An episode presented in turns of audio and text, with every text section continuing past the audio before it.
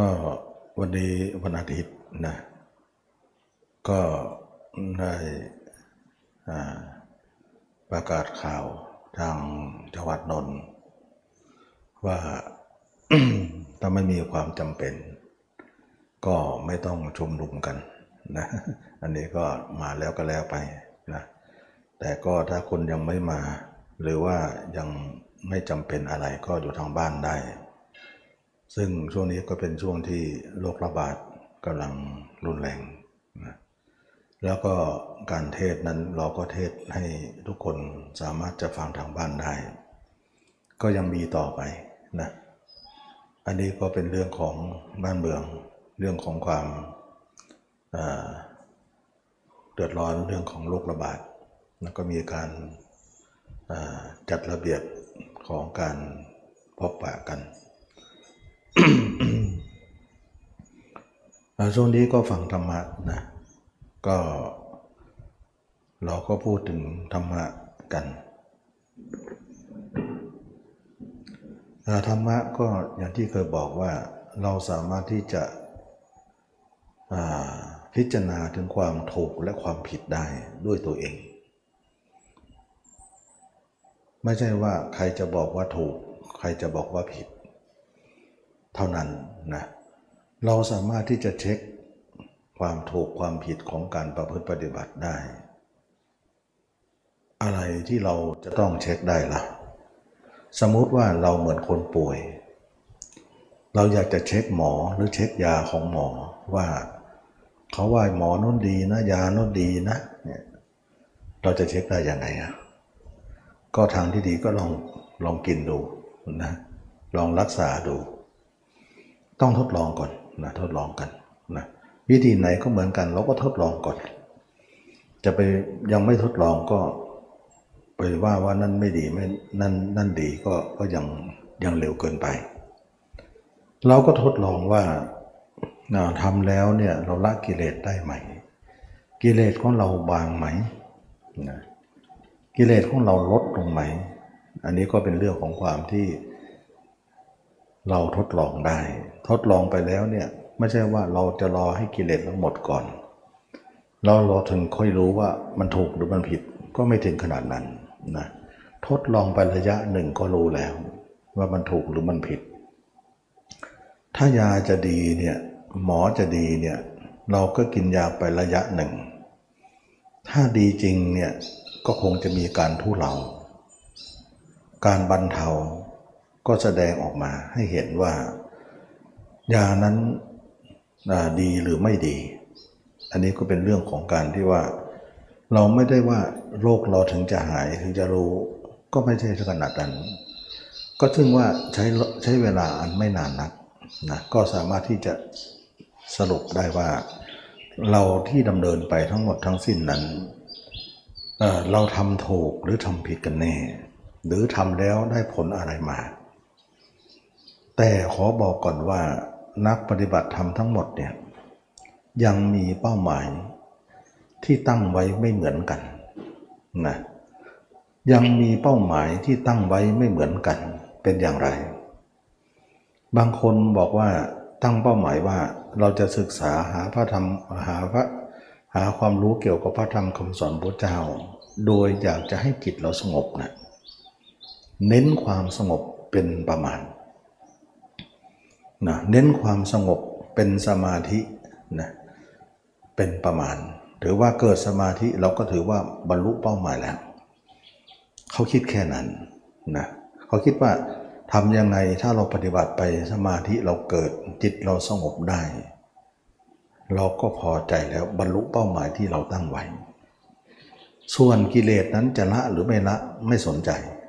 อ่าอันนี้ก็เรียกว่า คนมันมีตั้งความหมาย ไว้ว่าแค่สงบก็พอใจ ส่วนอีกคนหนึ่งเนี่ยตั้งความหมั่นความหมายของการประพฤติปฏิบัติว่า เราจะปฏิบัติไปทั้งหมดทั้งสิ้นนั้น เพื่อให้เราละกิเลส เราจะสงบขนาดไหนก็ช่างเถอะ หรือไม่สงบขนาดไหนก็ช่างเถอะ ความสงบนั้นยังทำให้เรายังมีกิเลสอยู่กิเลสเราก็ยังมีต่อไป ความสงบนั้นก็ไม่มีประโยชน์อะไรกับเรา นะเพราะกิเลสเรานั้นยังมีอยู่ ความสงบนั้นก็จะทำอะไรเราได้ มันก็ไม่พออะไรกับเรา เพราะความสงบนั้น คนละอย่างกันกับกิเลสนะเพราะว่าบางทีเนี่ยความสงบมีจริง แต่กิเลสก็ไม่ได้ละ แต่บางทีเนี่ยความสงบด้วยกิเลสด้วยละหมดเลย สงบด้วยแล้วก็กิเลสก็ละด้วยได้ด้วย ก็มีอยู่ มันก็เลยทำให้ว่า การเข้าใจธรรมะตั้งความหมายไม่เหมือนกันนะเราจะเห็นได้ว่าความสงบนั้นยังไม่ถือว่าเป็นเครื่องวัดของการดำเนินไปสู่การปฏิบัติที่ถูกต้องเสมอไป เพราะว่าส่วนกิเลสนั้นก็ยังเป็นกิเลสอยู่ เรายังให้ค่าที่กิเลสเป็นประมาณ เพราะอะไร เพราะว่าพระเจ้าตั้งไว้ว่า ถ้าละลาคะโทสะโมหะได้ ชื่อว่านิพพานท่านไม่ได้ตั้งว่า ถ้าใครทำสมาธิเกิดแล้ว ชื่อว่านิพพานท่านไม่ได้ตั้งแบบนั้นนะสมาธินั้นเกิดขึ้นจริง แต่นิพพานยังไม่ได้ก็เยอะแยะไป ยังไม่ได้หมายถึงว่า สมาธิคือนิพพาน นิพพานคือสมาธิ ไม่ได้ตั้งแบบนั้น อันนี้ก็ขอให้เข้าใจว่า การตั้งของพระเจ้านั้นตั้งราคะโทสะโมหะ ไว้ว่าถ้าละได้ก็ถือว่านิพพาน จิตจะสงบหรือไม่สงบไม่เกี่ยวนะแต่ยังไงยังไงคนละกิเลสราคะโทสะโมหะก็สงบอยู่ดี แต่เราพูดว่าไม่เกี่ยวไว้ก่อน แต่ว่าถ้ามันเกี่ยวถ้ามันสงบก็คือว่าสงบ แต่ก็สงบอยู่ดีนะอันนี้เป็นเรื่องของการที่ว่า คนตั้งเป้าหมายของการสนใจเรื่องการประพฤติปฏิบัติไม่ไม่เหมือนกัน ไม่เท่ากัน ก็เลยเกิดขึ้นนะเราจะพูดว่าการตั้งเป้าหมายของการละกิเลสไม่เหมือนกันนั้นเป็นอย่างไร คนบางคนตั้งความหมายว่าเราจะทำสมาธิให้เกิด เมื่อเกิดแล้วเนี่ย เราก็ถือว่าบรรลุเป้าหมายแล้ว ส่วนกิเลสนั้นจะมีหรือไม่มีไม่สนใจนะก็หมายความว่าคนนั้นก็มาฝึกกิเลสฝึกสมาธินี่แหละ เมื่อฝึกสมาธิสมาธิก็เกิดแก่เขา และเขาเองก็เป็นสมาธิขึ้นมา แล้วสมาธิของเขาก็สามารถจะเข้าได้ สงบได้ แต่สงบตอนเข้าเท่านั้น ส่วนเวลาออกมาแล้วเนี่ยจิตของเขาก็รู้สึกว่าเอ้ยราคะเราก็ยังมีอยู่ โมหะเราก็มีอยู่ โทสะเราก็มีอยู่ แต่เอาละช่างเถอะนี้ก็มีไป ยังไงสมาธิเรามีอยู่ก็ถือว่าอุ่นใจได้ ส่วนราคะโทสะโมหานั้นเราไม่ค่อยสนใจหรอก เวลาเขาออกจากสมาธิมาจิตเขาจึงเกิดกั้วราคะนั้น โทสะนั้นโมหะนั้นอยู่ตลอดเวลา เขาไม่สามารถที่จะทำให้จิตสงบได้ จนนานเข้านานเข้า เขาก็เห็นว่ามันเหนื่อยมันหนักมันมันคิดมากก็มานั่งสมาธิใหม่ ที่เขาเรียกว่าชาร์จแบตชาร์จแบตนั่นหนึ่งนะแบตมันพองแล้วจิตมันไม่ค่อยจะอยู่นั่นเลยมันก็มาชาร์จใหม่ แล้วก็สงบใหม่โอ้สบายหน่อย หลังจากนั้นออกสมาธิมาก็ไปอีกละซึ่งคนเหล่านี้เนี่ย ถือว่าเน้นความสงบเท่านั้น เวลาออกมาก็ไม่กำหนดรู้ว่าตัวเองคิดออกไปในอารมณ์ต่างๆ มีผู้อื่นเป็นเครื่องอยู่ ไม่ไม่กำหนดรู้ว่า ราคะเรามีอยู่ โทสะเรามีอยู่ โมหะเรามีอยู่ แล้วก็บางครั้งก็สงสัยว่าเนี่ยราคะโทสะโมหะเรามี แต่สมาธิเราก็มี มีทั้งสองเลย แต่เราก็มีสมาธินะคันจะบอกว่าเราผิด เขาก็จะว่าเราว่าไม่ถึงไหนคันจะบอกว่าเราถูกก็ค้างแข็งใจอยู่ว่าทำไมราคะโทสะโมหะถึงได้มีนะบางครั้งออกจากสมาธิมา แล้วก็ดูจิตไป เพราะว่าเขาไม่ดูกายอยู่แล้วนะกายเขาไม่เห็นอยู่แล้ว เขาไม่คิดจะดูอยู่แล้ว เขาดูจิตไป แต่จิตนั้นน่ะดูไปแต่เขาก็จับจิตไม่อยู่ จับจิตไม่ได้ เหมือนก็รู้ดูลิงไป แต่ก็จับลิงไม่ได้แบบนั้นเองลิงก็มีพฤติกรรมต่างๆ นานา แล้วก็เห็นจิตคิดโน่นคิดนี่คิดดีบ้างไม่ดีบ้าง ก็เลยได้ปัญญาเข้ามาว่า เออเนาะเมื่อก่อนจิตเราคิดดีก็ดีใจด้วย เวลาคิดไม่ดีก็เสียใจด้วย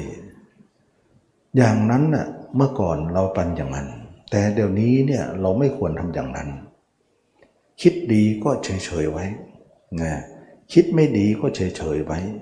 คิดราคะก็เฉยๆกับราคะนั้น คิดโทสะก็เฉยๆกับโมหโทสะนั้นโมหะนั้น ความเฉยของเราควรตั้งไว้ ความเฉยเฉยของเรานั่นแหละเป็นผู้อยู่เหนือทุกอย่างนะ ฉะนั้นคนคนนั้นจะเห็นอาการอันนี้เหมาะมาเมื่อเขาออกมาว่า จิตเราก็ไม่ได้ว่าคิดไปทั้งหมด มันส่วนหนึ่งมันก็ยังนิ่งอยู่ไอ้ส่วนนิ่งนั้นแหละเราก็รักษาส่วนนั้นไว้สิเหมือนกับว่า ส่วนดิ้นก็ดิ้นไป ส่วนนิ่งก็นิ่งไป แล้วเราก็รักษาส่วนนิ่งนั้นไว้เหมือนเราจับงูที่หัว หัวมันนิ่งไว้ แต่หางมันกระดิกอยู่ก็ช่างมันเถอะ แต่หัวมันจับไว้แล้ว อย่างเนี้ยมันก็เหมือนกับว่า จิตเราเนี่ยรู้ธรรมะแล้ว เพราะเมื่อก่อนเราดีใจเสียใจกับมันเป็นทุกข์มาก แต่ตัวนี้เราวางอุเบกขา แล้วก็รักษาทางสายกลางไว้นะตรงนี้ละมั้งที่บอกว่ามรรคคือทางสายกลาง ความอุเบกขาหรือความเฉยนั่นแหละรู้ชังรู้ชอบรู้เฉยนะก็รู้อยู่ แต่ก็ไม่ต้องไปสนใจมัน รักษาความเฉยนั้นเอาไว้ นั่นคือการบรรลุธรรมสำหรับเราแล้วอันนี้คือว่าคนสามารถจะคิดอย่างนี้ได้ เขาเห็นว่าความเฉยนั้นเป็นการบรรลุธรรม ส่วนระหว่างที่จิตคิดนั้นรู้ชังก็ดีก็คือโกรธนั่นเอง รู้ชอบก็คือราคะนั่นเอง รู้ชังก็คือโทสะนั่นเอง รู้เฉย รู้แล้วเฉยก็คือโมหะนั่นเอง เขาจะเอาเฉยนั่นแหละเป็นนิพพานนะเป็นการบรรลุธรรม อย่างนี้ถือว่าคนคนนั้นไม่ผ่านนะเพราะอะไรเพราะมันมีราคะโทสะโมหะอยู่จะผ่านได้อย่างไรแต่เพียงแต่รู้มัน พูดง่ายๆว่าเรามีกิเลสสามตัวอยู่ แต่รู้ว่ามันมี แค่รู้ว่ามันมีเท่านั้นแหละถือว่าบรรลุธรรมแล้ว ส่วนคำสอนพระเจ้าเนี่ยไม่ได้บอกว่าให้รู้ว่ามี รู้แล้วละเสียนะทำลายเสียไม่ใช่ว่า รู้เฉยๆว่ามันมี แล้วก็ไม่คิดทำลายอะไร ถึงเขาจะคิดทำลายก็ทำลายไม่ได้อยู่ดีเลยเพราะอะไร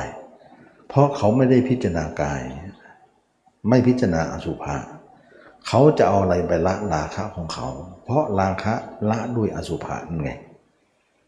อันนี้ก็เป็นเรื่องที่ว่า เขาไม่สนใจเรื่องนี้หรอก ฉะนั้นจึงว่าเพียงแต่รู้ว่าตัวเองเนี่ยมีราคะโทสะโมหะ แต่จิตหนึ่งเนี่ยมันรู้แล้วมันเฉยด้วยได้ด้วย และส่วนที่ไม่เฉยนี่ก็ให้ไม่เฉยไป ส่วนที่เฉยก็รักษาไว้ ก็ถือว่าการบรรลุธรรมก็เกิดขึ้นแล้ว คนนั้นอาจจะคิดอย่างนี้ได้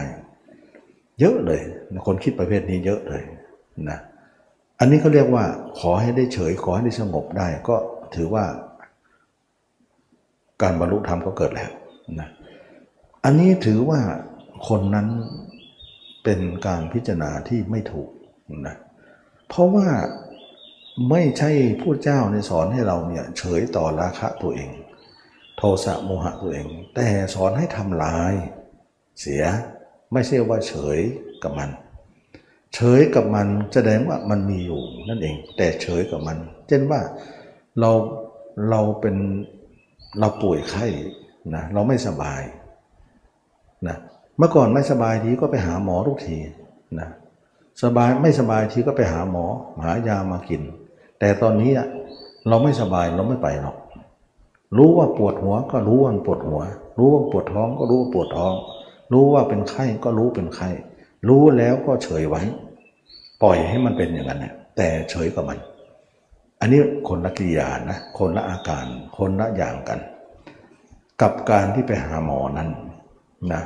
แสดงว่าคนนั้นมีไข้ มีป่วย มีไข้ มีปวดหัวตัวร้อนทุกอย่าง แต่ไม่ได้รับการเยียวยาเลย มีแต่การเฝ้ามองอยู่อย่างเดียว เขาจะหายป่วยได้อย่างไร เพราะการเฉยนั้นเป็นเหตุ อันนี้จึงว่าคนเข้าใจอย่างนี้ก็มีเยอะ อันนี้จึงว่าการเข้าใจธรรมะเนี่ยหลากหลายนะหลากหลายสารพัดคนที่จะเข้าใจ ฉะนั้นการที่เรามีราคะโทสะโมหะแต่เฉยกับมัน ไม่คิดจะละ เท่ากับว่าเรามีทุกอย่าง เรายังไม่ได้แก้ไขอะไรเลย ใช่ไหม ถูกต้องนะเรายังไม่ได้แก้ไขอะไร จะบรรลุธรรมได้อย่างไรนะ ไม่รู้ไม่สามารถจะบรรลุธรรมเหมือนคนป่วยแล้วไม่หาหมอ แต่เฉยกับการป่วยนั้น เขาจะหายป่วยได้อย่างไร นั่นเองนะก็การที่เข้าใจอย่างนี้มีเปอร์เซ็นต์สูงมากสำหรับคนที่ทำสมาธินะแล้วก็เห็นว่าการที่เราเฉยอย่างนี้เนี่ยเราจะใช้กับจิตที่อยู่ปัจจุบัน ที่เราออกจากสมาธิแล้ว เราก็จะเห็น อาการต่างๆของจิตต่างๆ แต่เราไม่ยินดียินร้ายเห็นว่ามันเป็นธรรมดาของมันเป็นอย่างนั้น จิตมันก็คิดนึกของมันไปเลยแต่เราก็เฉยไว้ก่อนอย่างเงี้ยอันนี้สำหรับเรื่องอันอันนี้สำหรับจิตที่อยู่ปัจจุบันที่ยังไม่ได้เข้าสมาธิ ส่วนเมื่อเราเห็นอยู่อย่างนี้อยู่อย่างนี้กำหนดรู้อยู่อย่างนี้ นานเข้านานเข้า ถึงเวลาทำสมาธิเราก็สงบลึกไปเลยนะ ลึกไปเลย นิ่งไปเลย ความคิดต่างๆ ก็ดับสิ้นไปหมดเลยนะเราก็เหมือนว่าหลุดออกไปอีกภาวะหนึ่ง ต่อมาตัวเองเข้าไปในสมาธิมาก ๆ นิ่งอยู่นานๆ ก็อิ่มตัวก็คลายตัวออกมา คลายตัวออกมาตัวเองก็พยายามใช้ลูกลูกไม้เดิมๆนะการเข้าใจเดิมๆนั้นมาแก้ไขอีกว่า จิตก็เริ่มคิดโน่นคิดนี่อีกแล้ว แล้วก็พยายามเฉยกับมัน อย่างเงี้ย ระหว่างเข้าสมาธิก็เข้าไประหว่างออกมาก็พยายามเฉยต่ออารมณ์ต่างๆนะเฉยเท่าที่เฉยได้ คนเหล่านี้เนี่ยเข้าใจว่าการเป็นอย่างนี้คือการบรรลุธรรม ส่วนเขาจะตายคิดว่าเขาต้องเข้าสมาธิลึกไปเลย แล้วเขาก็ตายในสมาธินั้น กิเลสเขาก็ไม่มีอยู่แล้ว เขาคิดว่าเขาไม่ควรตายอยู่จิตตื้นๆนี่หรอก เพราะจิตตื้นๆนั้นกิเลสมันมีอยู่ เรากำหนดรู้ว่ามันมี มันถึงได้มีกิเลสอยู่ เราจะเข้าสมาธิตาย เขาคิดว่าสมาธิคือนิพพานนะอันนี้ก็เป็นเรื่องของการที่ว่า การเข้าใจคำว่านิพพานนั้น ใช้สมาธิเป็นเกณฑ์ว่า ความสงบของจิตนั้นเป็นนิพพาน อืม ความสงบของจิตนั้นเป็นนิพพาน อันนี้เป็นความเห็นของคนคนหนึ่งที่สามารถที่จะเข้าใจอย่างนี้ได้ โดยการอาศัยทำสมาธินั่นแหละ ถึงเป็นอาการเหล่านี้ออกมา นะ เป็นอาการนี้ออกมาแล้วก็เข้าใจว่าสมาธิคือนิพพาน อันนี้ก็เป็นไปได้ว่า คนที่ทำอย่างนี้เป็น เป็นการเข้าใจว่าสมาธิคือนิพพานปิดน้ำหน่อยก็ดีเนาะน้ำมันดัง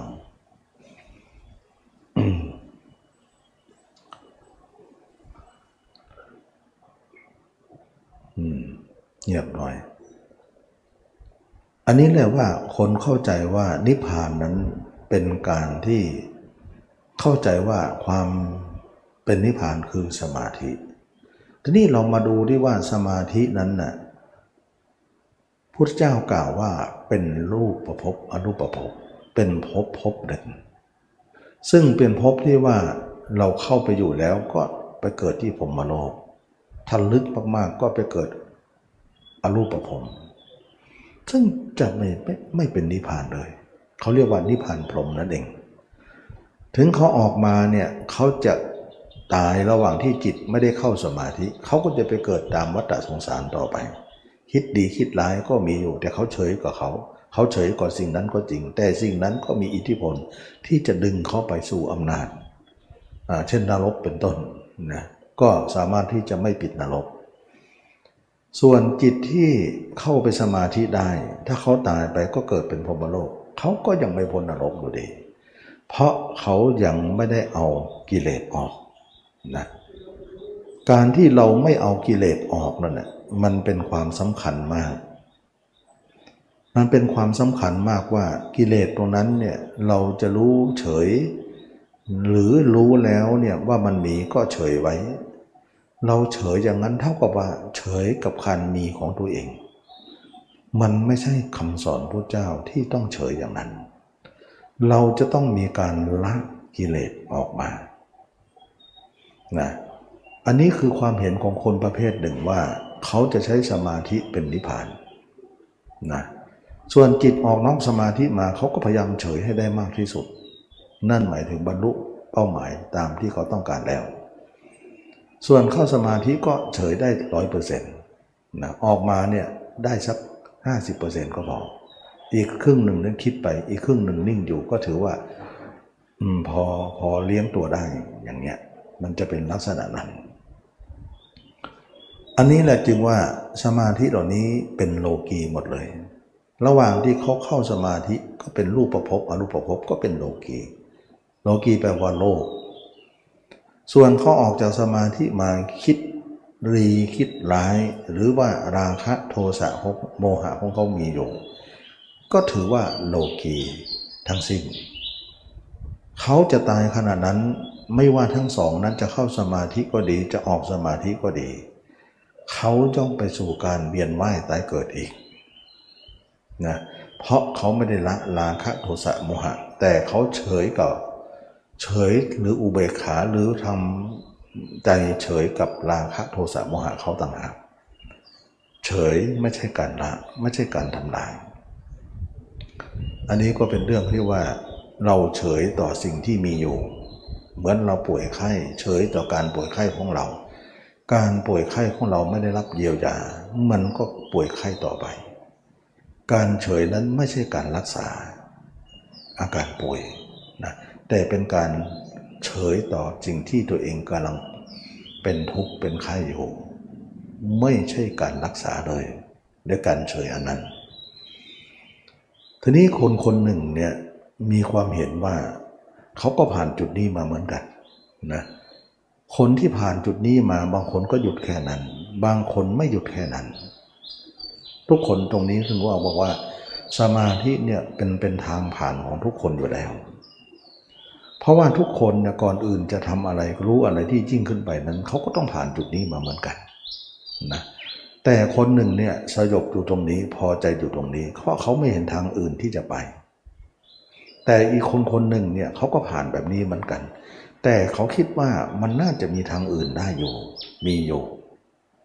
เพราะอะไร เพราะว่าเข้าสมาธินั้นเราสงบก็จริง เรายังไม่ตายใจนักสมาธินั้นว่าจะเป็นของดีเสมอไป เพราะตอนออกมานั้น รู้สึกว่าเรามีกิเลสอยู่เหมือนเดิม ถึงเราจะเฉยกับมัน แต่มันก็คือมีอยู่ เราไม่ควรเฉยกับมัน น้องต้องทำลายไปเลย ต้องเอาออกไปเลยถึงจะเฉยได้ การที่เฉยยังมีอยู่นั้น มันเป็นการเฉยที่มีอยู่ ไม่ไม่ได้เอาออก ถือว่ามีอยู่ แต่ถ้าเราออกแล้วเราเฉย เออ อันนั้นค่อยว่ากันใหม่ เฉยอย่างนั้นถือว่าเฉยไม่มี เราจะเฉยกับการมีของเราได้อย่างไรนะ คนคนนี้ก็คิดอ่านว่า การทำสมาธินั้นไม่พอแน่นอน เพราะการเข้าสมาธินั้นนิ่งก็จริง แต่นิ่งยังมีกิเลสอยู่ แต่หลบเข้าไปอยู่ในความสมาธิเหมือนเราหลบกิเลสแต่ยังไม่ได้ละกิเลส การหลบกับการละไม่เหมือนกันนะเหมือนเราหลบร้อนเข้าห้องแอร์หลบยุงเข้ามุ้งอันนั้นเขาเรียกว่าหลบนะแต่ยังไม่ได้ละไม่ได้ละยุงนะไม่ได้ละความร้อน แต่หลบความร้อน เข้าห้องแอร์นะแต่การละนั้นน่ะมันต้องอีกอย่างหนึ่งมันต้องละเลย ต้องยุงไม่มี ต้องร้อนไม่มี ต้องมีเย็นอย่างเดียว อันนั้นจึงเรียกว่าละแล้ว ไม่ใช่การหลบ จึงอ่านว่าการเข้าสมาธินั้นเป็นเพียงการหลบของจิต คนนี้มีปัญญากว่าเยอะนะส่วนการออกสมาธินั้นมา เวลาออกนั้นมากกว่าเยอะนะเช่นว่าสมาธิเนี่ยเข้าไปในคิดเป็นเปอร์เซ็นต์ก็ห้าเปอร์เซ็นต์สิบเปอร์เซ็นต์เท่านั้น ส่วนออกมานี่เก้าสิบเปอร์เซ็นต์หรือเก้าสิบห้าเปอร์เซ็นต์นั้น มีแต่อารมณ์ทั้งนั้น เราจะเอาน้อยเนี่ยมาเป็นใหญ่ และจะเอาใหญ่เนี่ยเป็นของน้อยได้ยังไง ในเมื่อเราสงบอยู่ห้าเปอร์เซ็นต์สิบเปอร์เซ็นต์ถือว่ายิ่งใหญ่แล้ว ส่วน 90 หรือ 95 เป็นของที่วุ่นวายหาว่าเป็นของเล็กน้อยไป อย่างนั้นไม่ควรเลย ไม่ควรเลย เพราะว่าเอาน้อยเป็นใหญ่เอาใหญ่เป็นน้อย ส่วนเราเห็นว่าการสงบนั้น 5% 10%ถือว่าเล็กน้อยมาก ส่วนไม่สงบนั้นเราออกมาถึง 90%มันเป็นความที่ยิ่งใหญ่ที่เราจะต้องแก้ความใหญ่นั่นแหละจึงท่วมทับความน้อยนั้น นะทำให้ความน้อยนั้นไม่มีความหมายเลย ว่าสงบแค่นั้นจะมีความหมายอะไร ในเมื่อไม่ไม่สงบนั้นมากกว่านะเราจะถือว่าความเลวร้ายหรือความไม่สงบนั้น เป็นเครื่องจำเป็นที่เราจะแก้แก้ไข ความสุขอันเล็กน้อย หรือความสงบอันเล็กน้อยนั้น ไม่พอเยียวยาชีวิตให้เป็นไป ถือว่าเล็กน้อยไม่มีผลอะไรนะถือว่าใหญ่นั่นแหละ ยังไม่ดีเลย เราจะต้องแก้ไขให้สงบ เราต้องสงบถึงร้อยเปอร์เซ็นต์ไม่ใช่ว่าสงบแค่ห้าเปอร์เซ็นต์สิบเปอร์เซ็นต์ไม่สงบถึงเก้าสิบเปอร์เซ็นต์แล้วจนมาสรุปแล้วว่าพอแล้ว เป็นไปได้อย่างไงนะเราจะต้องสงบถึงร้อยเปอร์เซ็นต์มันถึงจะพูดได้ว่าเรามาถูกทางแล้ว อันนี้ก็นักปฏิบัติจะเข้าใจว่า ถ้าทางที่ดีเนี่ยการละกิเลสมันต้องเป็นอย่างนี้ว่า เวลาเข้าสมาธิก็สงบ เวลาออกสมาธิมาก็สงบ ความไม่สงบไม่มีแก่เราเลย อันนี้แหละเราต้องการอย่างนี้นะต้องการอย่างนี้นั่นแหละเราถึงจะมาถูกทาง ซึ่งสมาธิอันเล็กน้อยนั้นไม่พออะไรกับเราเลยนะเหมือนน้ำหยดเดียวลงกระทะแดงๆ กระทะแดงๆที่ตั้งไฟอยู่นั้น น้ำหยดเดียวจะให้ชุ่มฉ่าได้อย่างไร มันก็แวบเดียวหายเท่านั้นเอง แต่ไอ้ร้อนนั้นก็ยังร้อนละอุต่อไป ซึ่งเย็นเล็กน้อยนั้นจะมีผลอะไรเล่ากับเรานะไอ้คนนี้เขามองอย่างนี้นะแต่คนแรกนั้นมองอีกอย่างนึงแสดงว่าคนหลังนั้นมีปัญญามากกว่า มีสติปัญญามากกว่า แล้วเห็นว่า การที่เราสงบไปเล็กน้อยนั้น เหมือนกับว่าเราเข้ามุ้งแล้วยุงไม่กัด แต่มันเป็นสถานที่อันเล็กน้อย เพราะในมุ้งนั้นไม่ใหญ่เลย เล็กๆเราไปนั่งอยู่มันก็ทำให้เราปลอดยุงได้ก็จริงแต่มันเล็กน้อย 5% 10%เอง ส่วนออกนอกมุ้งนั้นเราจำเป็นจะต้องใช้ชีวิตที่นอกมุ้งมากกว่านี้ เราจะต้องถูกยุงกัดแน่นอน อันนั้นเนี่ยเก้าสิบหรือเก้าสิบห้าเปอร์เซ็นต์คือนอกมุงเราจะทำยังไงให้อยู่ในมุ้งก็สงบไม่มียุง ออกนอกมุ้งก็สงบไม่มียุงทำไง มีทางเดียวเท่านั้นก็คือกำจัดยุงเสียให้หมดสิ้นไป เราก็จะเป็นได้ ยุงนั้นก็คือกิเลสสามตัวเรานั่นเองนะอันนี้ก็เป็นเรื่องของการที่มองภาพ ถ้าอย่างนั้นแล้วเนี่ยเรา จะเข้ามุ้งอย่างนี้อยู่ต่อไปไม่ได้แล้ว เพราะมุ้งไม่ใช่ไม่ใช่สถานที่ที่เราจะต้องอยู่ตลอดชีวิตได้นะไม่ใช่สถานที่ที่เราจะอยู่ตลอดชีวิตอยู่ในมุ้งอย่างเดียวเนี่ย คงจะไม่ทำมาหากินอะไรกันละมั้งคงไม่ใช่ธรรมชาติที่เป็นจริงนะเราจะเข้าในมุ้งเป็นบางเวลาเท่านั้น ไม่ใช่เวลาทั้งหมดของชีวิต เป็นส่วนเสี้ยวเท่านั้นเอง ที่จะเข้าไปตรงนั้น แต่มากมายนั้นต้องอยู่นอกมุงจะทำยังไงให้ยุงไม่มี ไม่กัดเรา มีทางเดียวก็คือเราต้องกำจัดยุงออกเสียนะถ้าเรากำจัดยุงได้ เราก็จะสบาย ยุงไม่มีจะเข้ามุ้งก็ได้ ไม่เข้าก็ได้ นั่นคือจุดประสงค์ของเรา ถ้าคนนั้นคิดอย่างนี้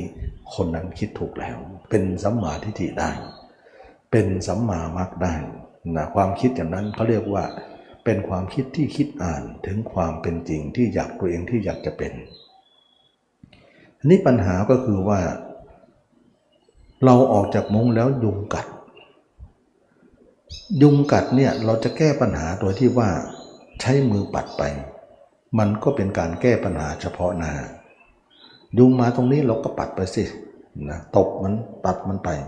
หรือฆ่าให้มันตายเลย มันไม่หมดหรอก เพราะมันมีมาก เราปัดไปก็ดี เราตบก็ดี เราทำลายชีวิตเขาก็ดี เดี๋ยวมันก็ตัวอื่นก็มาอีก เพราะมันมีเยอะมากนะ เราจะคิดอ่านว่าทำอย่างเงี้ยสักร้อยปี ก็คงจะไม่หมดแน่ เพราะมันมีวงจรของมันอยู่ตัวนี้ไปตัวใหม่ก็มา ตัวนี้ก็ไปไข่ไว้ตัว ตัวใหม่ที่เป็นลูกมันก็โตมามากินใหม่ มันเป็นวงจรของมันอยู่ เราจะไปสู้เขาโดยการตกโดยการฆ่าโดยการปัดนั้น มันเป็นการแก้ปัญหาเฉพาะหน้าเท่านั้น บางคนบอกว่าทำทำจิตอุเบกขาไว้นิ่งๆไว้เวลาอารมณ์มาก็ปัดไปอารมณ์มาก็พยายามปัดไป ปัดแล้วก็นิ่งอยู่ ปัดแล้วก็นิ่งอยู่ ปัดแล้วก็นิ่งอยู่ อันเดียวกันเลยนะเหมือนปัดยุงนั่นเองมาก็ปัดเลยสิถามว่าปัดได้ไหมปัดได้ แต่ว่ามันเป็นการปัดรูปลายเหตุ มันไม่ใช่ต้นเหตุ เราจึงว่าการทำวิธีนั้นเป็นการแก้ปัญหาที่ปลายเหตุ ไม่ใช่ต้นเหตุทีนี้คำสอนพุทธเจ้านั้นมีลึกกว่านั้นว่าทุกทั้งหลายเกิดแต่เหตุ เมื่อเหตุดับทุกนั้นก็ดับ แสดงว่าพุทธเจ้าสอนให้ค้นหาสมุฐานของปัญหาว่า สิ่งต่างๆที่เราประสบพบเจอนั้นเป็นทุกข์มากมาย แล้วสิ่งเหล่านั้นเนี่ยต้องมีเหตุนะมันมาจากเหตุ เราจะต้องไปแก้ที่เหตุนั้นด้วยนะที่พุทธองค์ทรงตัดสรู้เนี่ยเวลาท่านตัดสรู้เนี่ยท่านก็บอกว่า ทำทั้งหลายเกิดแต่เหตุนะเมื่อเหตุดับทุกนั้นก็ดับ ก็คือว่า เมื่อพามผู้มีความเพียรเพ่งอยู่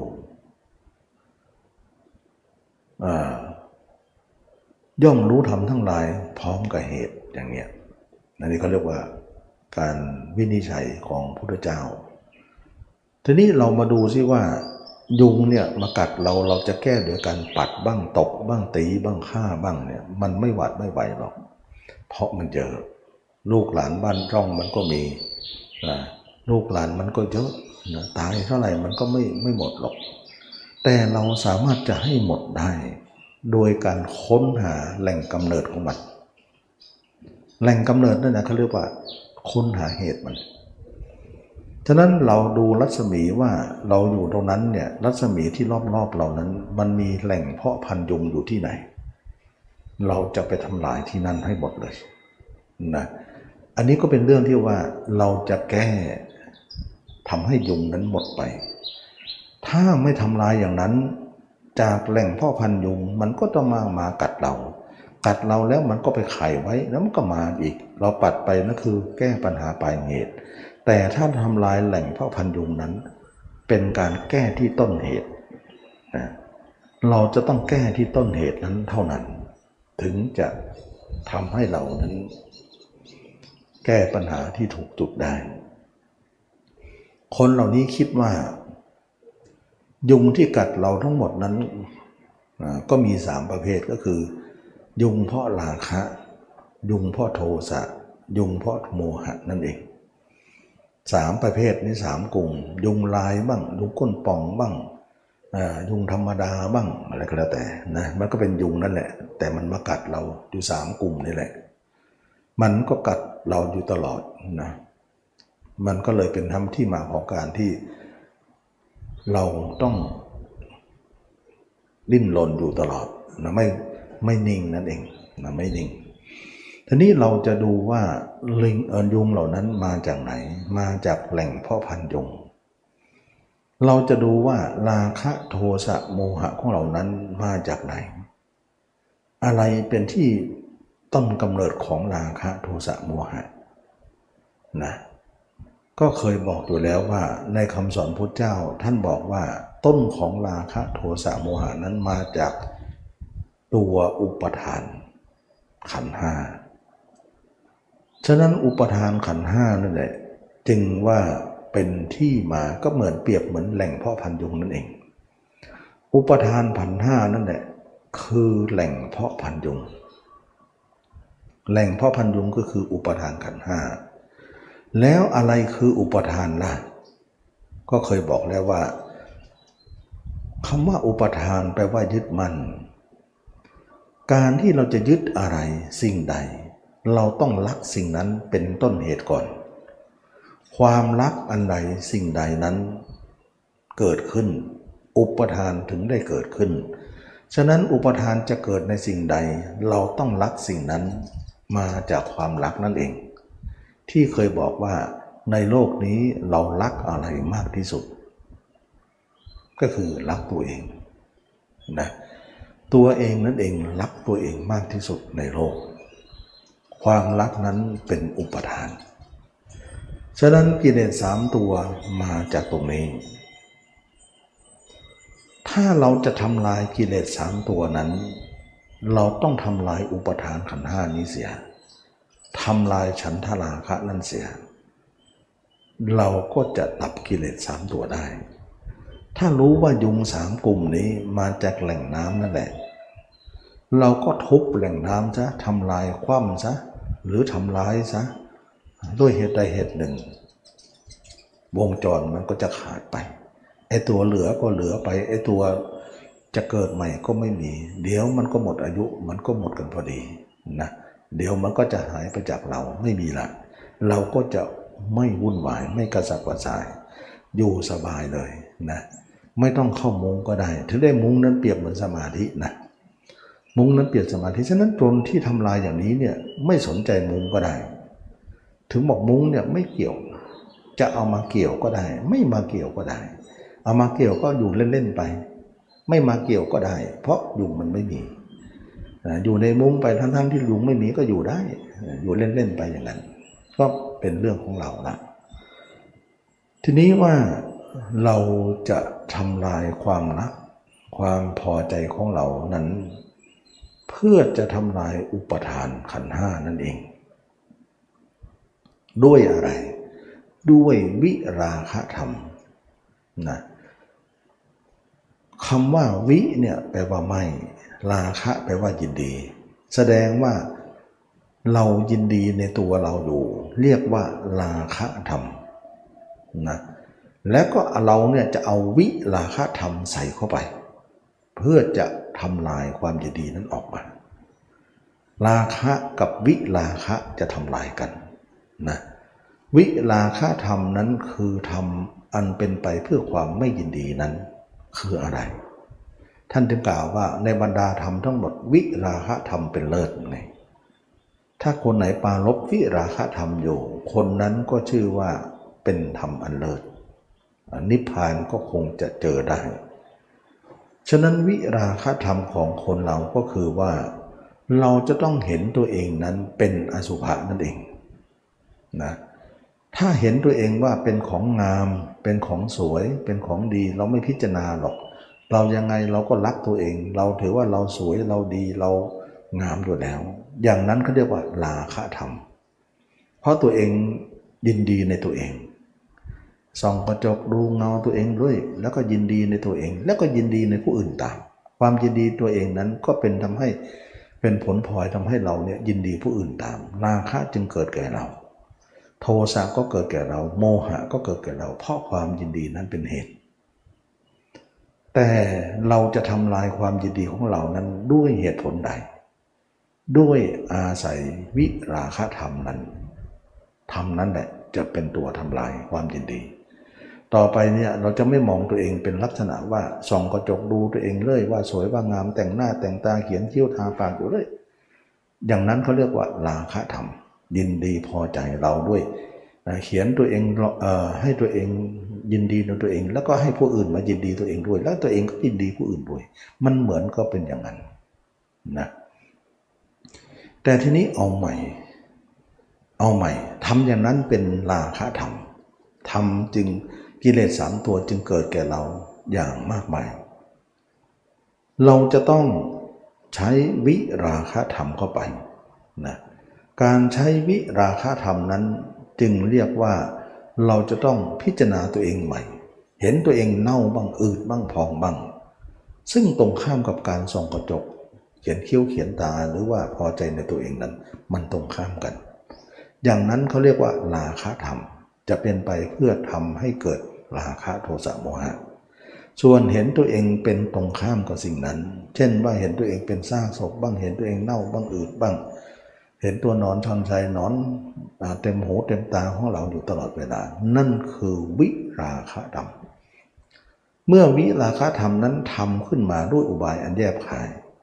เราจะถอดถอนราคะธรรมนั้นออกมานะเราก็เริ่มเบื่อตัวเองขึ้นมาทีละน้อยละน้อยว่าเราเนี่ยไม่งามเลยนะไม่งามอะไร ไม่งามด้วยข้างในมีแต่ตับไตเส้นพุงมีแต่เลือดแต่เนื้อ เอาเข็มไปจิ้มเอาหนามไปตำนิดหนึ่งก็ไหลออกมาแล้ว เหม็นคาวคุ้งไปหมดเลย มันสวยแต่ผิวหนังเท่านั้นเอง เนื้อในนั้นอะไรทิ่มอะไรตำก็ไม่ได้ เลือดน้ำเลือดน้ำเดือดก็ไหลออกมาทะลักออกมา เหมือนไม้มียาง เช่นขนุนบ้างมะกอบ้างมะเดื่อบ้าง ต้นไทรบ้าง ถูกนิดทุดหน่อยยางก็ไหลเยิ้มออกมา เหนียวเหนอะหนะไปหมดเลยขาวคะคงไปหมดเลยตัวเราซ่อนอยู่ในความเน่าเหม็น เรามายินดีในผิวหนังนิดเดียวเองนะยินดีเราด้วยเขาด้วย ก็ก็อันเดียวกัน เมื่อเราเห็นเนื้อในถึงได้บอกว่าพิจารณาเห็นเนื้อในนะพิจารณาถึงเนื้อในเห็นตัวเองถึงข้างนอกข้างใน ถึงได้บอกว่า เจริญสติว่า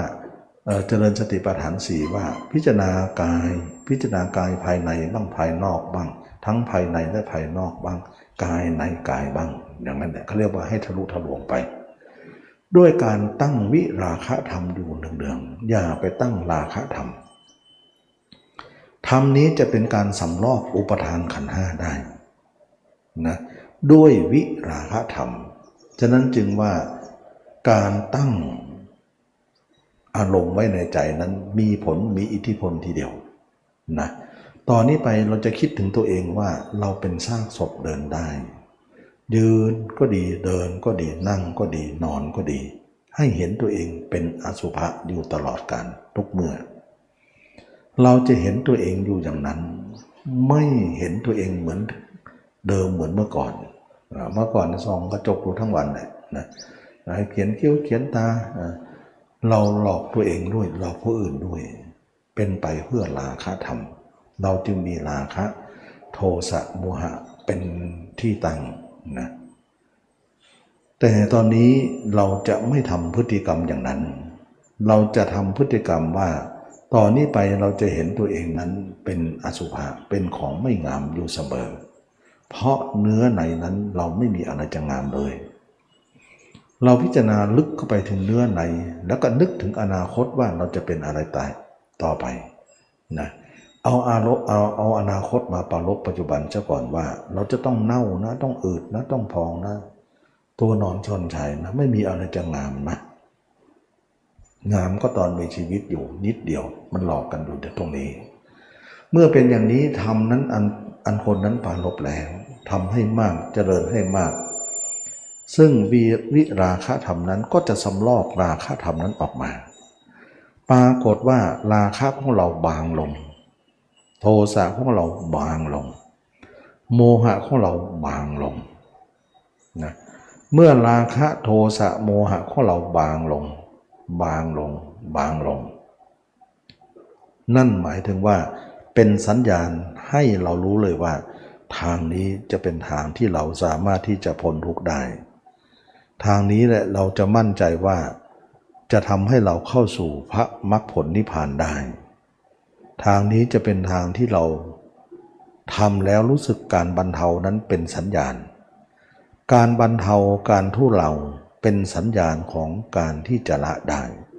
นั่นเอง ก็ทำให้ทุกคนได้เห็นว่า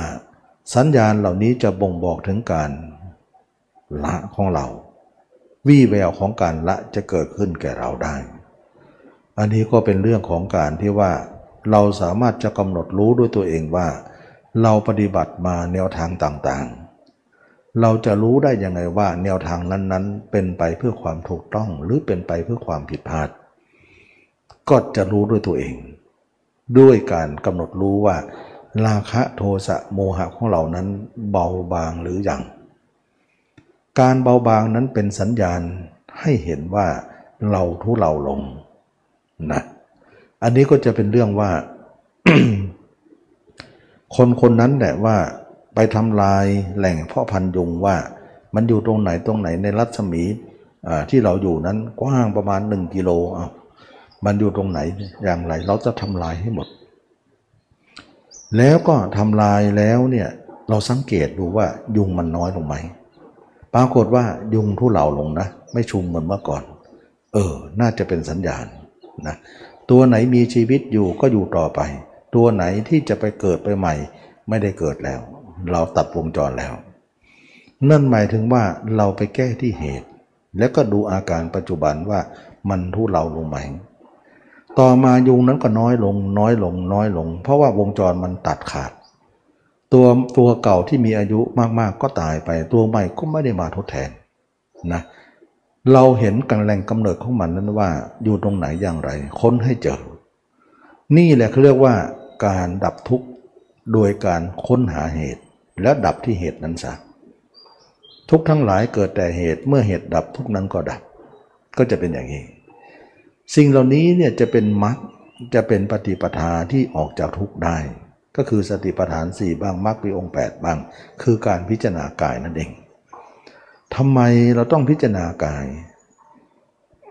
ไม่พิจารณากายมันไม่หยุดหรอกจิตเนี่ยราคะก็ละไม่ได้โทสะก็ละไม่ได้ โมหะก็ละไม่ได้ แต่เราถึง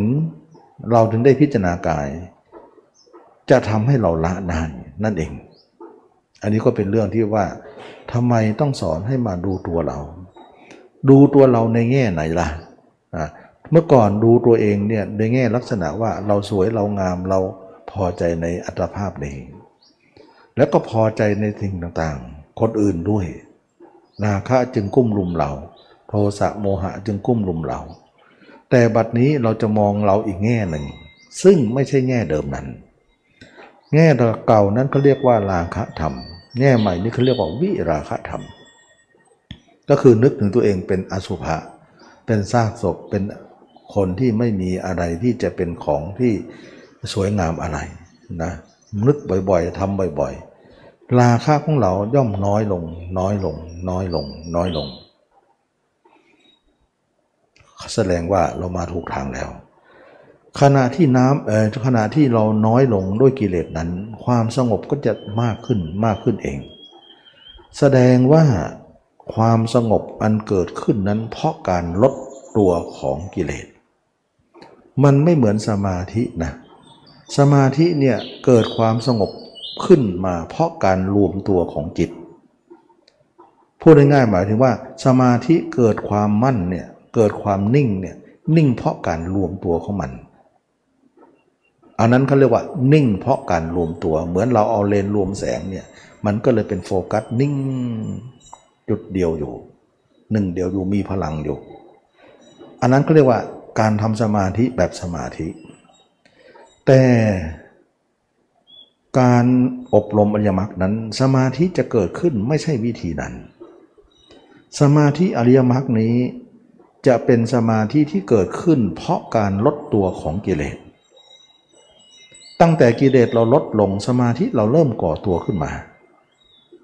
เปรียบเหมือนน้ำที่ปริ่มอยู่ตอทั้งหลายก็พุบอยู่ในน้ำนั่นแหละตอสามตอนั้นก็พุบอยู่ในน้ำดูข้างบนก็เหมือนลาบเรียบ แต่น้ำลดเท่านั้นแหละตอก็โผล่ขึ้นมา โผล่ขึ้นมา โผล่ขึ้นมาตอนนั้นก็เหมือนว่า การโผล่ของกิเลสหรือพอโผล่ของสมาธิของเรานะการโผล่ของสมาธินั้นจะอยู่ที่การลดตัวของน้ำนะ ตอนนั้นก็เหมือนสมาธินั่นนะขออภัยนะที่เปรียบเหมือนกิเลสไม่ใช่นะเป็นเหมือนสมาธินั่นแหละนะน้ำลดต่อก็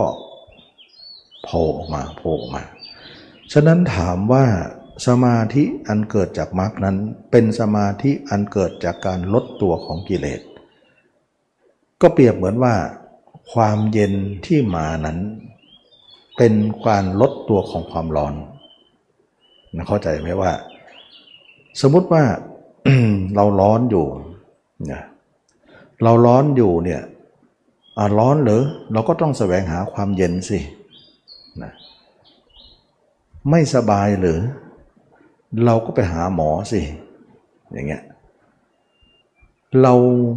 เราไม่มีเงินหรือ เราก็วิ่งหาเงินสินะมันเป็นลักษณะเหมือนว่าการเป็นสมาธิของมรรคเนี่ยมันจะเป็นเรื่องแปลก นะว่าการจะมีการที่จะมีสมาธิของมรรคได้นั้น คือการอยู่ที่การลดตัวของกิเลส สมมุติว่าเราไม่สบายนะไปหาหมอ หมอรักษาโรคเรา การลดตัวของโรคนั่นแหละทำให้เราสบายขึ้นคำว่าไม่สบายมาเมื่อก่อนนั้นก็จะน้อยลง แสดงว่าความสบายนั้นไม่ต้องวิ่งหา แต่เราลด ชื้อโรคลง ลดการป่วยลง ความสบายก็จะมาเอง ฉะนั้นเหมือนกับว่ามันจะมาเอง โดยที่เราลดข้างหนึ่ง อีกข้างหนึ่งก็จะมาเองนั่นเป็นอย่างนั้นนะเราบางคนบอกว่าไม่สบายเอา้าไม่สบายก็วิ่งหาความสบายสิไม่ต้องวิ่งหาความสบาย ไม่สบายก็วิ่งหาหมอสิ แล้วหมอจะรักษาเรา แล้วเมื่อรักษาแล้วความสบายก็จะมาเอง ถามว่าความสบายมาจากไหน มาจากความไม่สบายที่ลดลงนะความไม่สบายที่ลดลง ความสบายก็จะเกิดขึ้นเท่านั้น ถ้าลดการไม่สบายลงเท่าไหร่ ความสบายก็จะมากเท่านั้นนะลดน้อยก็มีน้อย ลดมากก็มีบ้างนะฉะนั้นจึงว่าการที่เรา เป็นสมาธิในยมักนั้น เพราะการลดตัวของกิเลสเรา เราถึงได้มีสมาธินี้ ซึ่งไม่ใช่การรวมของ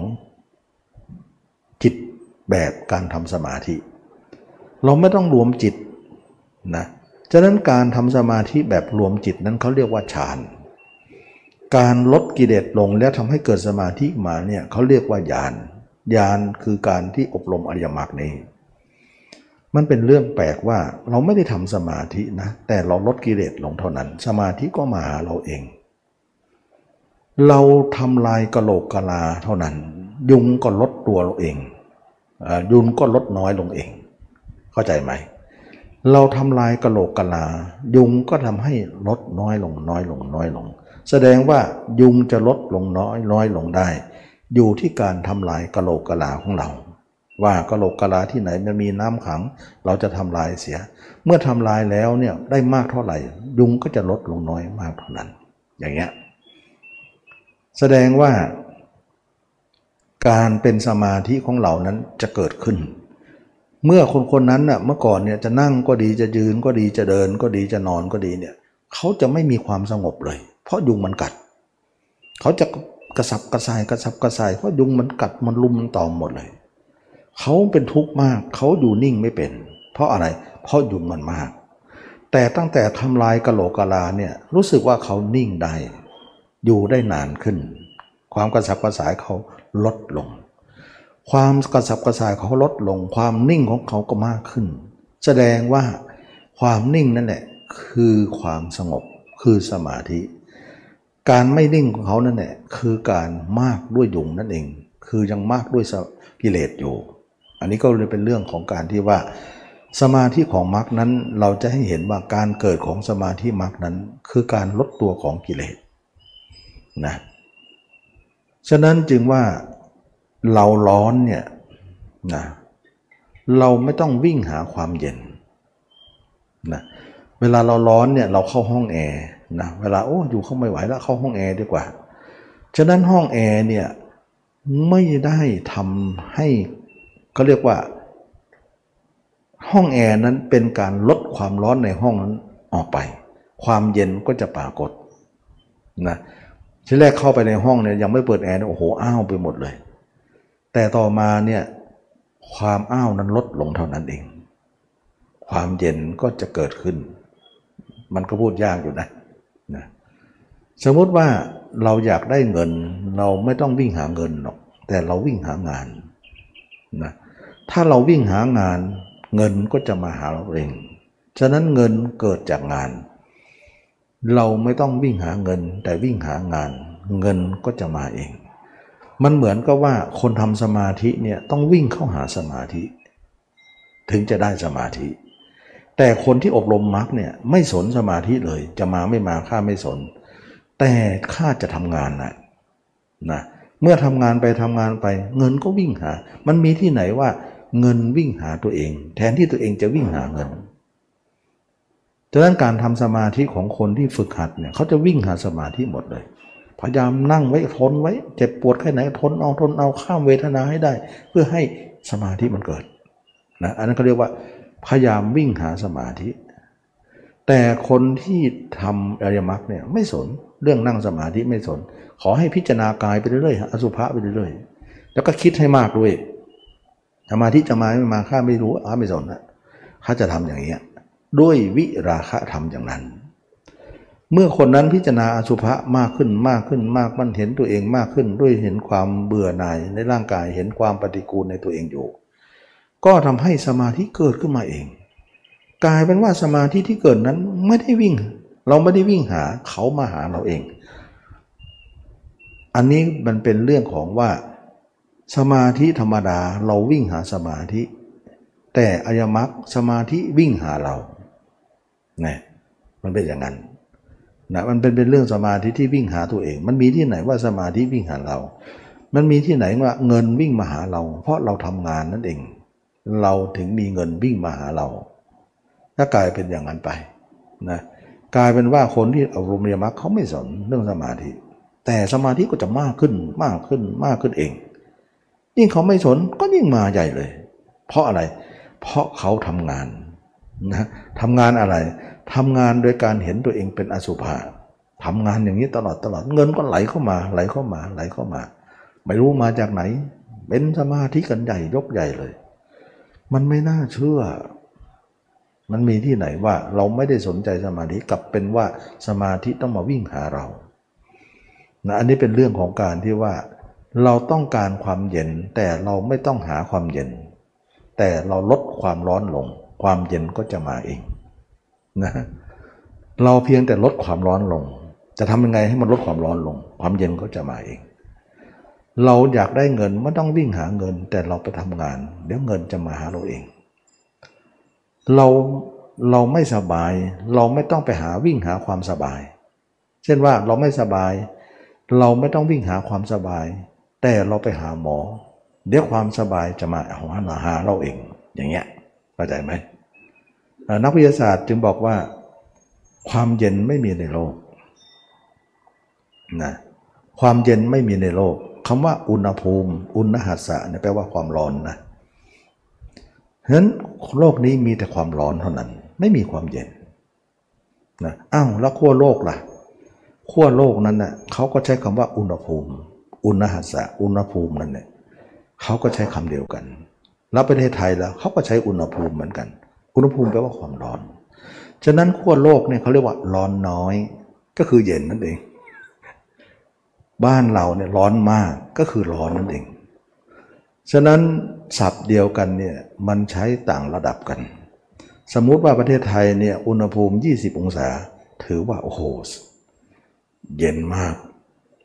มันมันน้องๆห้องแอร์เลย สบายอุณหภูมิ 20 องศา แต่สำหรับยุโรปหรือแถวขั้วโลกเนี่ยยี่สิบองศาถือว่าร้อนมาก เอา้า ในโลกใบเดียวกัน อุณหภูมิเดียวกัน แต่ทำไมเรียกไม่เหมือนกัน เขาบอกว่าร้อน แต่เราบอกว่าเย็นสบาย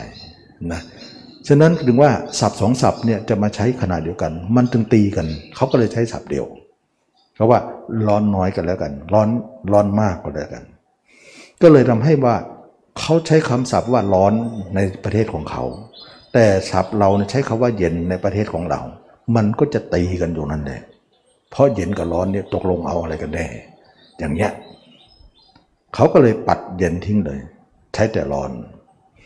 ฉะนั้นขั้วโลกเนี่ยเขาเรียกว่าร้อนน้อยมาก ก็คือเย็นมากนั่นเองนะ แต่เรานี่ร้อนมากก็คือร้อนจริงๆนะก็คือเย็นน้อยนั่นเองนะเย็นน้อยก็กับร้อนร้อนน้อยนั่นเอง ฉะนั้นจึงว่ามันเป็นหลักการของการที่เราทุกคนเนี่ยเราอยากจะมีสมาธิใช่ไหม ลดกิเลสลง และสมาธิมันจะขึ้นมาเอง ขึ้นมาเองขึ้นมาเอง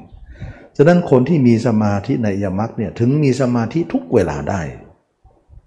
ถ้ากิเลสเราหมดลงก็มี 24 ชั่วโมงไปเลย สมาธินั้น 24 ชั่วโมงไปเลย ไม่ต้องเข้าไม่ต้องออก เพราะอะไร เพราะร้อนออกไปหมดแล้ว มีแต่ความเย็นเท่านั้น ร้อนคือราคะคิ โทสะคิโมหะคิก็คือไฟคือราคะโทสะโมหะ ฉะนั้นเราดับไฟได้ เย็นก็จะปรากฏแก่เราทำไมคนที่ทำอริยมรรคหรือพิจารณากายนั้น ถึงได้มีสมาธิทั้งวันทั้งคืนทั้งตลอดชีวิตได้มีได้อย่างไง ก็เพราะว่าเขาลดกิเลสลงเท่านั้นเองสมาธิเนี้ยก็จะมาหาเราเอง เราไม่ต้องวิ่งหา วิ่งหาให้เมื่อยทำไม มันจะมาหาเราเองนะที่เขาทำสมาธินะเขาวิ่งหาสมาธิเท่านั้นเนี่ยนะเช่นว่าคนอยากได้เงินวิ่งหาเงินเลยทำไงอะป้นเขาบ้างจี้เขาบ้างฉกวิ่งราวเขาบ้าง อย่างนั้นเขาเรียกว่าเงินอยู่ที่ไหนก็จะไปเอาที่นั่นแหละเห็นเงินอยู่ในโต๊ะในกัจเจียก็จี้เอาป้นเอา อย่างนั้นเขาเรียกว่า ตรงไปตรงมา อยากได้อะไรไปหานั้นเลย แต่อีกคนหนึ่งเนี่ยอยากได้เงิน แต่ต้องวิ่งหางาน มันเหมือนว่าคนนี้ไม่สนใจเงิน แต่สนใจงาน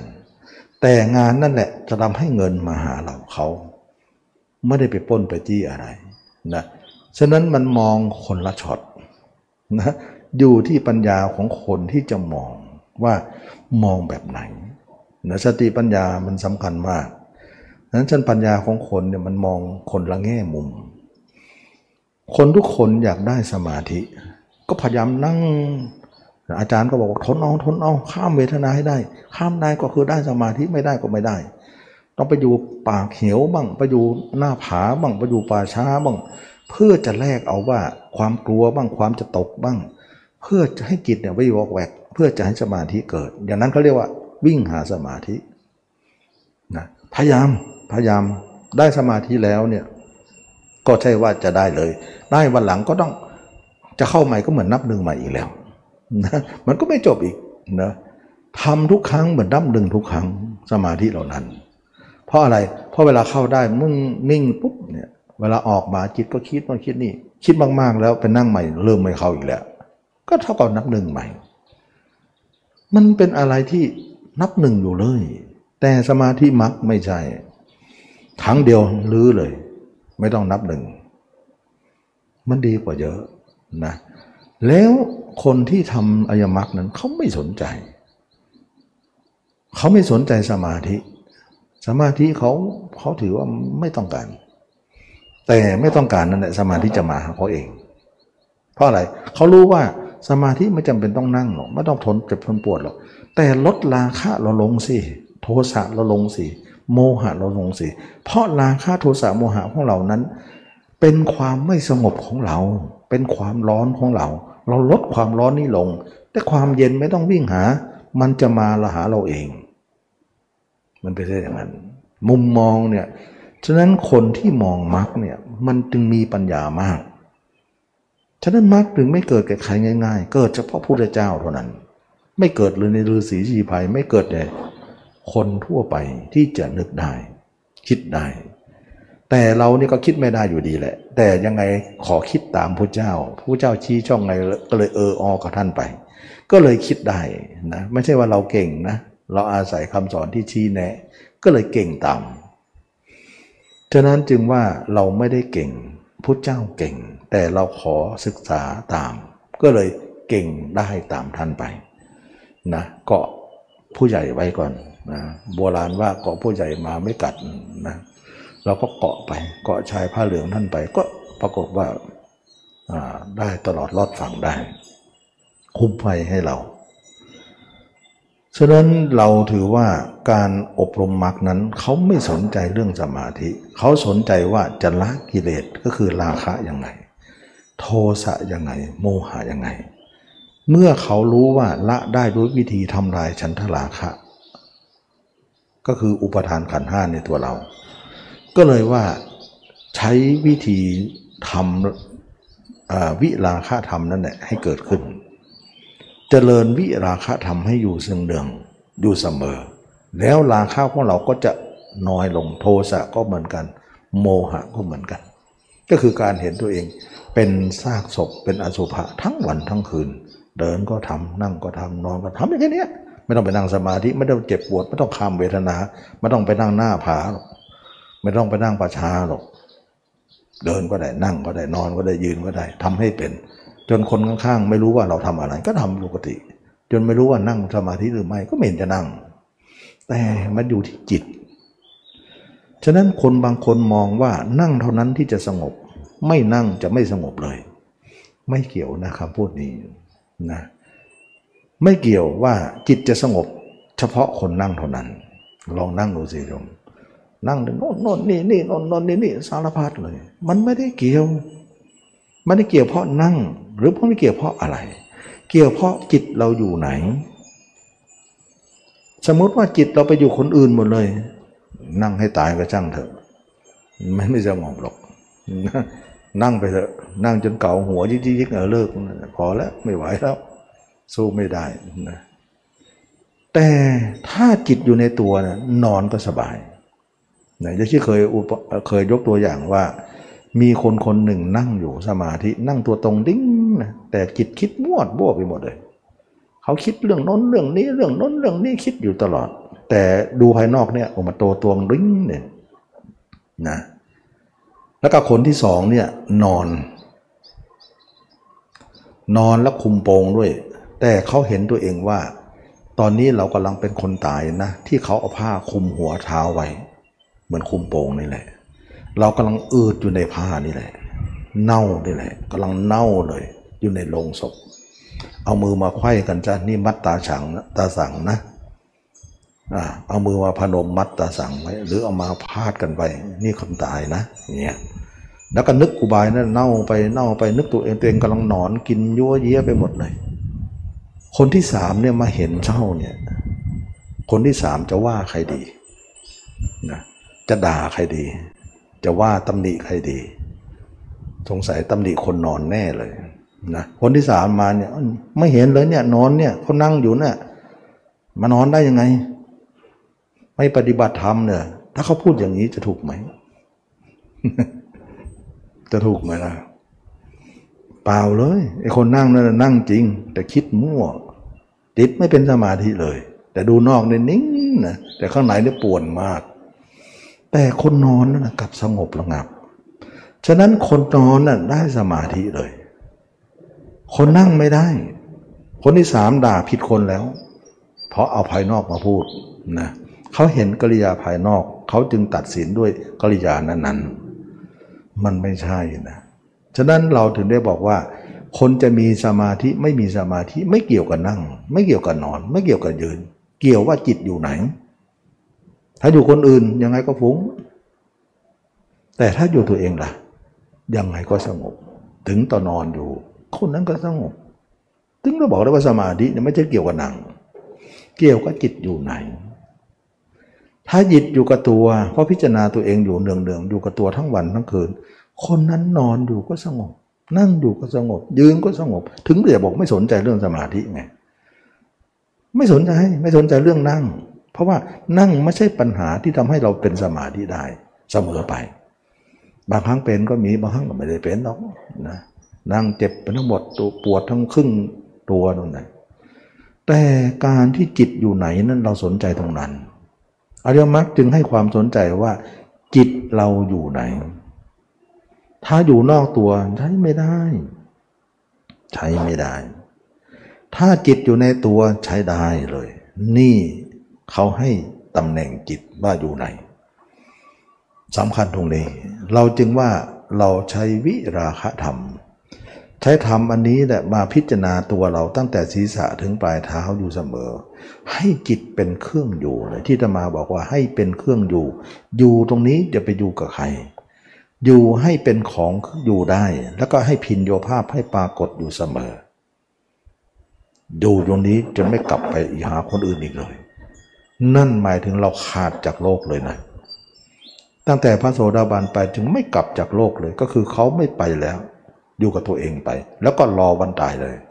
เขาจึงมีสมาธิถึง 24 ชั่วโมงเลย โดยที่เขาไม่ต้องนั่งคนนั้นนั่งแทบตายสมาธิได้นิด แต่นี่สบายสบายดีเดินนั่งนอนสมาธิเต็มร้อยเอาสิ มันอยู่ที่ปัญญาของคนนะไอ้คนหนึ่งทำงานเป็นจับกัง แบกข้าวแบกอะไรทั้งวันเหงื่อไหลใครย้อย ได้เงินไม่กี่บาท คนนั่งออฟฟิศสบายสบายคุยเคียเนี่ยคิดเป็นบัญชีเป็นเขมียนได้เงินมากกว่าเดือเหงื่อก็ไม่ออก มันต้องใช้ปัญญาในการหาทรัพย์นั้น ไม่ใช้กำลังนะ กำลังอย่างเดียวมันก็ได้นิดหน่อยเท่านั้นเอง แต่ใช้ปัญญาได้เยอะกว่าเยอะ ฉะนั้นจึงว่าปัญญาคือทรัพย์นะปัญญาคือทรัพย์อันหนึ่ง ธนะคือทรัพย์ ปัญญานั้นเขาเรียกว่าปัญญาทรัพย์คือปัญญานั่นเอง จึงว่าคนมีปัญญามองได้ว่าจะทำสมาธิให้เกิดได้อย่างไร เขามีทางเดียวคือเห็นตัวเองแจ้งซะแล้วก็อยู่กับตัวเองไปอยู่ไปเถอะ จนวันตายแล้วไม่ขออยู่กับใครอีกต่อไป ฉะนั้นอยู่ก็ต้องมีการพิจารณาร่างกายของเรา จนเห็นแจ่มแจ้งขึ้นมา แล้วก็ให้เป็นเครื่องอยู่ของชีวิตประจำวันไป ยืนก็ดีเดินก็ดีนั่งก็ดีนอนก็ดีอยู่กับตัวเอง ยืนเดินนั่งนอนอยู่ในตัวเอง จิตของเราเลยตั้งมั่นเป็นสมาธิ เป็นสมาธิทั้งกลางคืนกลางวันนะโดยที่เราไม่ต้องทำ สมาธิ แต่สมาธิก็จะมาหาเราเอง หาเราเอง หาเราเอง โดยเราไม่ต้องไปหาเงิน แต่ทำงานเท่านั้นแหละ เงินก็จะมาเข้ามาเข้ามาเข้ามา ไม่ไม่หยุดไม่หย่อนเลยกลายว่าเป็นผู้มีเงินมาก เพราะงานนั้นแหละเป็นเหตุ ถ้าเราทำลายกะโหลกกะลานั้น ยุงก็จะน้อยลงน้อยลงน้อยลง ความไม่กระดุกกระดิกความกระสับกระส่าย เราก็จะนิ่งลงนิ่งลงนิ่งลง เพราะยุงน้อยนั้นเป็นเหตุ ต่อไปก็นอนหลับสบาย ไม่กระดุกกระดิกอะไร จะเดินก็ดีจะนั่งจะนอนก็ดี ยุงก็ไม่มารบกวน เพราะยุงหมดแล้ว ความสบายก็ไม่ต้องวิ่งหา ความสบายก็จะมาหาเอง เขาก็เป็นผู้สงบระงับได้ เพราะยุงนั้นหมดไป การลดยุงนั่นเองทำให้เขาสงบ การลดกิเลสนั่นเองทำให้เขาเป็นจิตเป็นสมาธิตั้งมั่นขึ้นมา นี่ยมันเป็นลักษณะว่าการทำสมาธิแบบไหน แบบที่จะวิ่งหาสมาธิแล้วเอาสมาธิหรือจะวิ่งไม่สนใจสมาธิแล้วก็เห็นตัวเองเป็นอสุภะเพื่อเอากิเลสออกอย่างเดียวฉะนั้นคนมุมมองว่าเอากิเลสออกนั่นแหละเราถึงเป็นสมาธิขึ้นได้ นั่นคนนั้นคือคนที่อบรมมากเท่านั้นที่จะเป็นได้ ฉะนั้นคนที่หลีกเลี่ยงการพิจารณากาย จึงไม่สามารถจะรู้ความนี้ได้นะไม่สามารถที่จะเห็นธรรมได้ ส่วนคนที่พิจารณากายนี้เห็นร่างกายนี้ เท่านั้นจะเป็นสมาธิอย่างใหญ่โตเลย ก็เคยบอกแล้วว่าคนที่ทำสมาธินั้น เขาจะมีสมาธิประมาณ 5 5% 10%เท่านั้น ส่วน 90 หรือ 95%นั้นออกมาแล้วเละนะแต่สำหรับมรรคไม่เป็น เขาจะเป็นสมาธิร้อยเปอร์เซ็นต์เลยนะถ้าเขาเข้าสมาธิล่ะ เขายิ่งสงบใจเลย ถ้าเขาออกสมาธิล่ะ เขาก็ยิ่งสงบอยู่แล้ว เพราะจิตเขาไม่ได้อยู่กับคนอื่น อยู่กับตัวเอง ฉะนั้นเวลาเข้าสมาธิก็เข้าไป เวลาออกสมาธิก็อยู่กับตัวเอง เพราะตัวเองเห็นแจ้งแล้ว คนอื่นไม่เกี่ยว มันก็เลยทำให้สงบทั้งเข้าทั้งออก ก็ถามว่าร้อยเปอร์เซ็นต์นะมันเป็นความสงบยิ่งใหญ่แล้วก็ทำครั้งเดียวไม่ได้นับหนึ่งต่อไป นะทำครั้งเดียวแล้วจบเลย จบแล้วก็ไม่ต้องนับหนึ่งไม่เหมือนสมาธินั่งทีไรนับหนึ่งทุกทีเลยนั่งครั้งก่อนนะข้ามเวทนาได้ นั่งครั้งนี้ก็จะต้องมาข้ามใหม่อีกแล้วนะเพราะครั้งนั้นเจ็บผ่านไปแล้วลุกไปแล้วเดินไปแล้ว นั่งใหม่นี่ก็ต้องเจ็บใหม่อีกแล้ว มันกลายเป็นว่ามันอะไรทำอยู่อย่างเดิมนั่นแหละอย่างนี้มันเป็นเรื่องของการที่ว่าคนศึกษาหาความรู้นั้น มีระดับปัญญาต่างกันนะการค้นคว้าต่างกัน มันก็เลยทำให้เราได้ผลต่างกัน แต่ทั้งนี้ทั้งนั้นเราคิดว่าที่เราทำอย่างนี้ที่เรามาพิจารณากายอย่างนี้ ใช่ว่าเราจะคิดสูตรนี้ขึ้นมาเอง ก็หาไม่ได้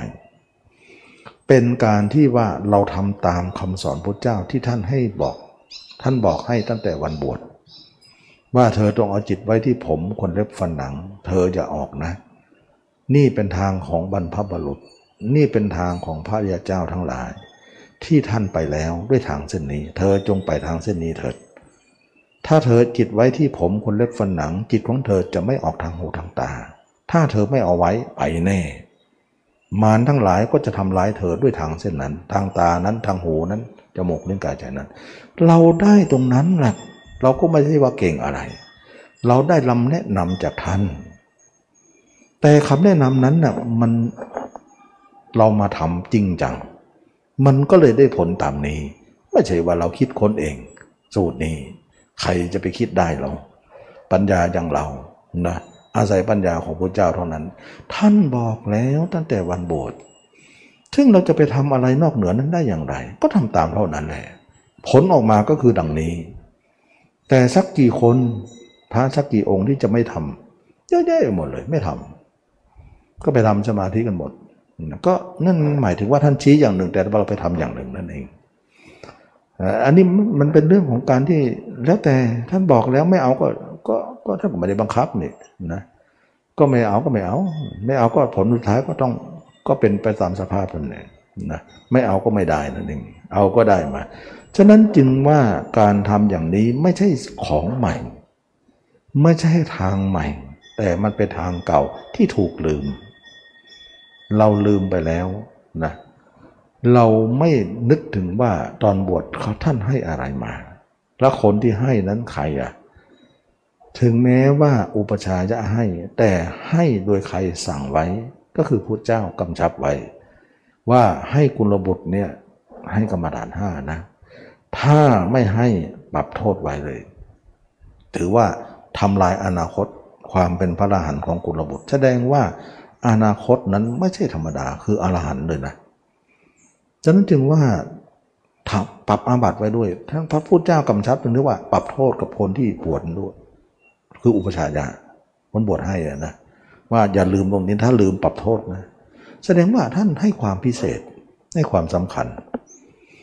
ตมานึกตรงนี้นะจึงได้ว่า เออนะเราก็ต้องนัทำตรงนี้ ก็ลองทำดู เออ ไปอีกทางหนึ่งเลยเขาไปเน้นสมาธิกันหมดเลย ซึ่งเราก็ทำสมาธินะเราทำมาก่อนแล้ว เราเห็นว่าทำแล้วมันมันก็อยู่แค่นั้น แต่เราจะอยู่แค่นี้ไม่ได้หรอกนะเราอาจจะเป็นคนช่างปัญญาซะหน่อยนะว่าเอ๊ะทำแล้วเนี่ยมันมันมันมันน่าจะมีอะไรอีก มันออกมาแล้วมันไปเนี่ยแล้วกิเลสก็ไม่เห็นจะลดอะไร ยังมีเหมือนเดิม แต่คนอื่นเขาพอใจตรงนั้น หรือคนอื่นอาจจะไม่พอใจหรือพอใจหรือเปล่า แต่เขาไม่ได้เห็นทางอื่นเลย เขาจึงไม่เห็นไม่รู้จะไปยังไง แต่เราพอจะเห็นทางอื่น ไม่ใช่เราเห็นเองแต่ถูกแนะนำมาที่เราบวชมา ก็ได้ตรงนั้นแหละว่าพระเจ้าแนะนำกับคนอื่นแนะนำเราจะให้เครดิตยังไงดีนะให้เครดิตพระเจ้าหรือให้เครดิตคนอื่นดี เราเชื่อเหลือเกินว่าพระเจ้าเป็นผู้เจ้าของธรรมนะเชื่อว่าท่านเราให้เครดิตท่านว่า ท่านเป็นผู้รู้ผู้ตื่นคงไม่ลวงเราแน่ คนอื่นไม่แน่นะเรายังไงให้ความนับถือความศรัทธาที่พระเจ้า ว่าท่านต้องไม่ลวงเรา ท่านต้องให้สิ่งที่ดีที่สุดที่คัดสรรมาแล้ว เราเชื่อมั่นนะตรงนั้นก็เลยมาทำมาทำก็เป็นเรื่องแปลกแปลกอัศจรรย์ไปทีเดียว อันนี้เป็นเรื่องที่ว่า เออเนาะเราก็ ทุกคนก็เหมือนว่าเราทุกคนลูกกำพร้าพ่อแม่ละเสียแล้วตั้งแต่นานสองพันกว่าปี มรดกก็ทิ้งไว้ให้ก็คบคิดกันเองแบบนั้นนะต่างคนต่างคบคิดไปโน่นนั่นนี่นี่พี่ที่นั่นก็ไม่รู้ว่าต่างคนต่างคิดลูกหลานก็คิดกันเอง แต่ท่านไม่ได้มาสอนแล้ว เพราะว่าท่านทิ้งไว้เราก็คือลูกกำพร้าที่ไม่มีพ่อแม่ แต่เราอย่าลืมด้วยว่าท่านทิ้งท่านก็สอนไว้แล้วว่า ถึงแม้ท่านจะล่วงลับ ท่านก็ยังฝากว่าคำสอนนั่นแหละคือองค์ท่านที่แทนท่านได้นะก็เคยมีนะว่าพระอนุนบอกว่าท่านล่วงลับแล้ว ท่านจะแต่งตั้งสงองค์ใดองค์หนึ่งเป็นเป็นองค์แทนไหมเราไม่ตั้งหรอกนะเพราะพระธรรมตัดไว้ดีแล้ว พระธรรมนะจะเป็นตัวแทนของท่านเองฉะนั้นแทนพระธรรมที่ไหนพระธรรมที่วันบวชนั่นแหละให้มา ก็ทำนั่นเองนะให้มาแล้วก็ทำตามเลย จะเป็นอะไรเราก็เท่ากับว่าท่านล่วงลับก็ล่วงลับแต่ท่าน แต่พระธรรมของท่านก็ยังปรากฏอยู่ เราก็เลยว่าไม่ว้าเวอะไรนะก็ถือว่าตรงนั้นก็อบอุ่นได้ เพราะท่านให้พระธรรมมา เพราะว่าคนเราชีวิตเนี่ยไม่เกินรอย แม้แต่ท่านมีบุญขนาดนั้นชีวิตนั้นก็มันเป็นของโลกจริงๆนะต้องล่วงลับแต่พระธรรมท่านบอกไว้แล้ว อันนี้แหละจึงว่า เราทุกคนได้มาอบรมมรรคนั้น ถึงแม้ว่าดูเหมือนจะใหม่ แต่ก็คือของเก่าที่ถูกลืมนะสมาธิดูเหมือนจะเป็นของใหม่ แต่เป็นของเก่าที่พระเจ้าทิ้งไว้นานแล้ว ไม่เอานะเช่นไม่ทำใต้ต้นบ้าก็ไม่เอา ไม่ได้เป็นพระเจ้า แล้วก็ทำอาราบททุกอาราบทก็ลาออกอาจารย์มาซะไม่เอา ก็มาเอามากันเองนะอันนี้ก็เป็นเรื่องที่ว่า เราทุกคนได้เห็นว่าสมาธิเนี่ยพระเจ้ามีทุกชาติ แต่ด้วยสมาธิของท่านมีนั้น ท่านก็ไม่ยังไม่บรรลุทำอะไร ยกตัวอย่างท่านอยู่ในที่ท่านมีชาติหนึ่งที่ท่านเป็นสุเมธาดาบท ท่านมีอภิญญาห้าอย่างนะที่เหาะไปในอากาศไงแล้วก็เห็นประชุมชนกำลังทำละทำปรับสถานที่อยู่ ท่านก็เลยเหาะลงมา ถามว่าท่านทำอะไร อ๋อพุทธเจ้าจะเสด็จมา เอ้า เราขอร่วมด้วยนะ ให้เราทำด้วยจะได้เป็นบูชานะก็เลยคนทุกคนก็เลยว่าทำตรงไหนดีตัวเองจอบเสียมก็ไม่มีสักอย่าง ก็คนทั้งหลายก็ประชุมชนก็ทำที่คนทิ้งที่ตัวเองทำถนัดถนัด แต่ตรงไหนเป็นคนตมก็ทิ้งไว้นะเว้นไว้นะยังไม่ทำอะไร หรือก็เลยชี้เลยสีบอกว่านั่นแหละตรงคนตมเนี่ยท่านต้องทำตรงนั้นเนี่ย จะทำยังไงอะก็ไม่มีอะไรสักอย่างเผอิญว่าเสียงอึกระทึกขึ้นมาว่าพระเจ้าเสด็จแล้วเสด็จแล้วเอ้าทำไงดี ตัวเองก็จะจังจะทำก็ยังไม่รู้จะทำยังไงดี อะไรก็อุปกรณ์ก็ไม่มีนอนทาบจะเลย นอนพาดที่ลมตมนั้น ก็ขอพระเจ้าทรงเสด็จเหยียบข้าพระองค์ไปเถิด นี่เป็นการบูชาท่านนะขอให้เราเป็นพระเจ้าองค์ต่อไป ด้วยการกระทำนี้ดูดิคนเหาะได้เนี่ย ลงมาให้คนเดินพื้นดินเหยียบคนเหาะยังไม่ประเสริฐเลย แต่คนเดินนั่นนะประเสริฐกว่า เพราะท่านเป็นพระเจ้านะฉะนั้นจึงว่าเหาะไม่ได้เกี่ยวไม่เกี่ยวกับเรื่องอภิญญานะเหาะเหินเดินอากาศได้ ท่านเหาะได้นะแต่ท่านมาให้คนที่ไม่ได้เหาะเหยียบย่ำไปหมายความว่าอย่างไรคือสมาธินั่นแหละท่านมีทุกชาตินะชาติสุดท้ายก็เจ็ดขวบก็ได้แหละสมาธิ เพราะว่าของทำมาทุกชาติมีทุกชาติ แต่ท่านไม่มีมรรคอย่างเดียวเท่านั้นเองที่ท่านไปไม่ได้ดังนั้นจึงว่าความสำคัญเนี่ยสำคัญที่มากถึงแม้ว่าท่านจะไปเรียนสมาธิอารบททุกดาบท แล้วสุดท้ายเนี่ยท่านก็ลาอาจารย์มาก็บำเพ็ญทุกขกิยา สุดท้ายบำเพ็ญทุกขกิยาท่านก็บอกว่าไม่ใช่เหมือนกันนะสุดท้ายก็ได้เราได้ยินไหมว่า พระอินทร์มาดีดพินสามสายให้ฟังอ่า ว่าสายกลางสายตึงสายหย่อน ก็สายกลางพอดีก็คือมรรคองแปดเมื่อมรรคปรากฏแก่ท่าน ท่านก็วางวัดอย่างอื่นเลย ก็บำเพ็ญมากเลยไม่นานก็บรรลุเป็นพระอรหันต์ด้วยบากนั้นนี่นี่คือที่มาของว่าพุทธเจ้ามีสมาธิมาทุกชาติ แต่พุทธเจ้าก็ยังเป็นพุทธเจ้าไม่ได้ แต่ชาติสุดท้ายเนี่ยกว่าจะมาเจอมรรคก็ลองผิดลองถูกมาเยอะแต่สุดท้ายเจอมรรคเท่านั้นก็บรรลุเลย ฉะนั้นเราท่านทั้งหลาย เราถือว่าอริยมรรคนั้น คือสุดยอดของการเดินทาง ที่เรา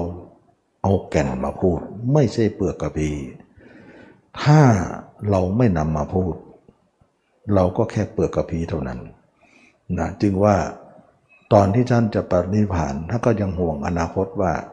ในการข้างหน้านั้นอริยมรรคมีองค์แปดยังมีการปฏิบัติอยู่ โลกก็จะไม่ว่างต่อพระอรหันต์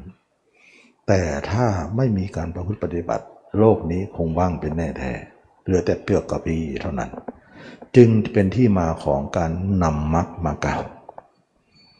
แล้วก็ได้ชี้แจงมาว่ามรรคกับสมาธิต่างกันอย่างไร เมื่อวานได้ชี้แจงชัดเจนนะ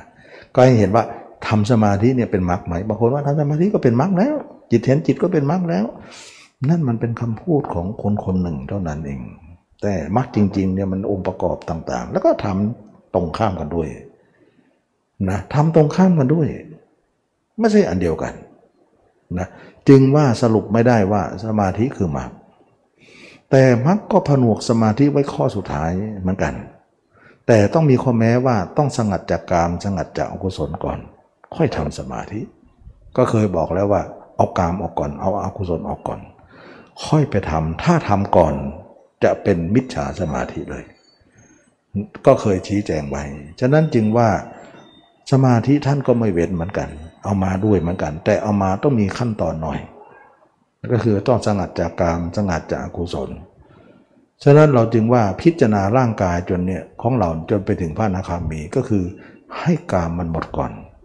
ให้อกุศลมันหมดก่อน แล้วเราค่อยทำสมาธิ สมาธินั้นถึงจะเป็นสมาธิชอบ แต่เมื่อทำสมาธิแล้วเนี่ยก็ไม่ได้หมายถึงว่า ตอนจะตายแค่เข้าสมาธิตาย ท่านก็ให้ละซะก็ทำว่าสอนให้ทำแล้วก็สอนให้ละว่าสมาธิมันเป็นโลกนะ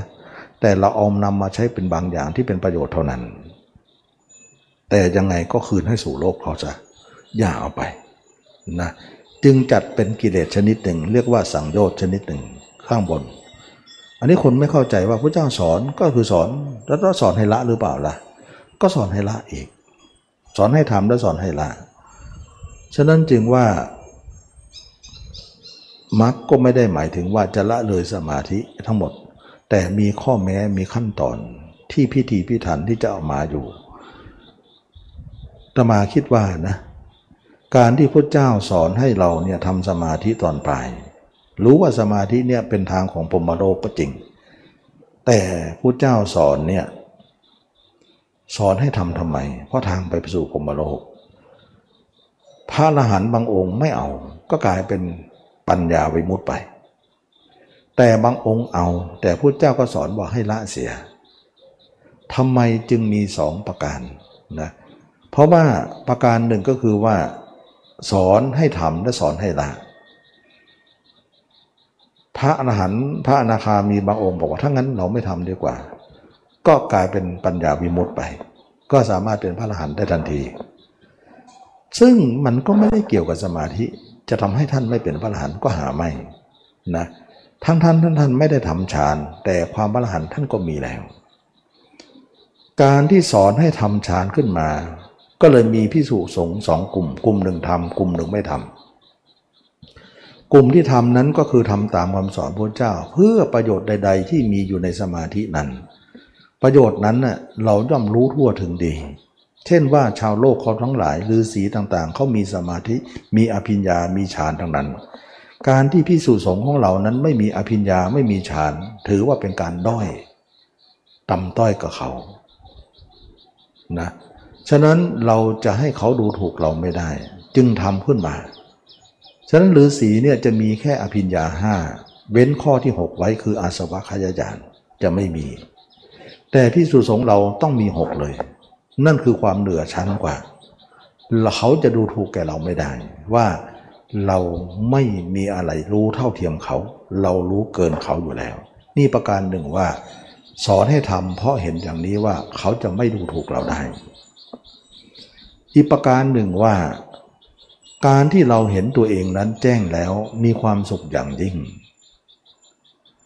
เราก็คิดว่าความสุขนั้นเป็นเนคขมสุข ซึ่งคนทุกคนก็พอใจอยู่ แต่รู้ไหมว่าสุขยิ่งกว่าเนคขมสุขนั้นมีอยู่ ก็คือสุขทางฌานนี้เอง ให้เราไปสัมผัสรู้ที่ว่าสุขยิ่งกว่านี้ก็มีอีกนะ ก็เลยสอนให้ทำฌานเเพื่อให้เสวยความสุขนั้นดูซิว่า เนคขมสุขกับฌานทั้งหมดเนี่ยเขาเรียกว่ามันเป็นสุขอย่างหนึ่งสุขในฌานทั้งหมดนั้น อันไหนจะสุขกว่ากัน แน่นอนว่าการที่เราอยู่เนคขมสุขนั้น เป็นการที่ว่าอยู่ในตัวเอง เราต้องกระทบในความทุกข์บ้าง เพราะร่างกายของเราเป็นก้อนทุกข์ เราจะต้องกระทบกับความหิวกระหายร้อนหนาว ความอาพาธความป่วยไข้ความเป็น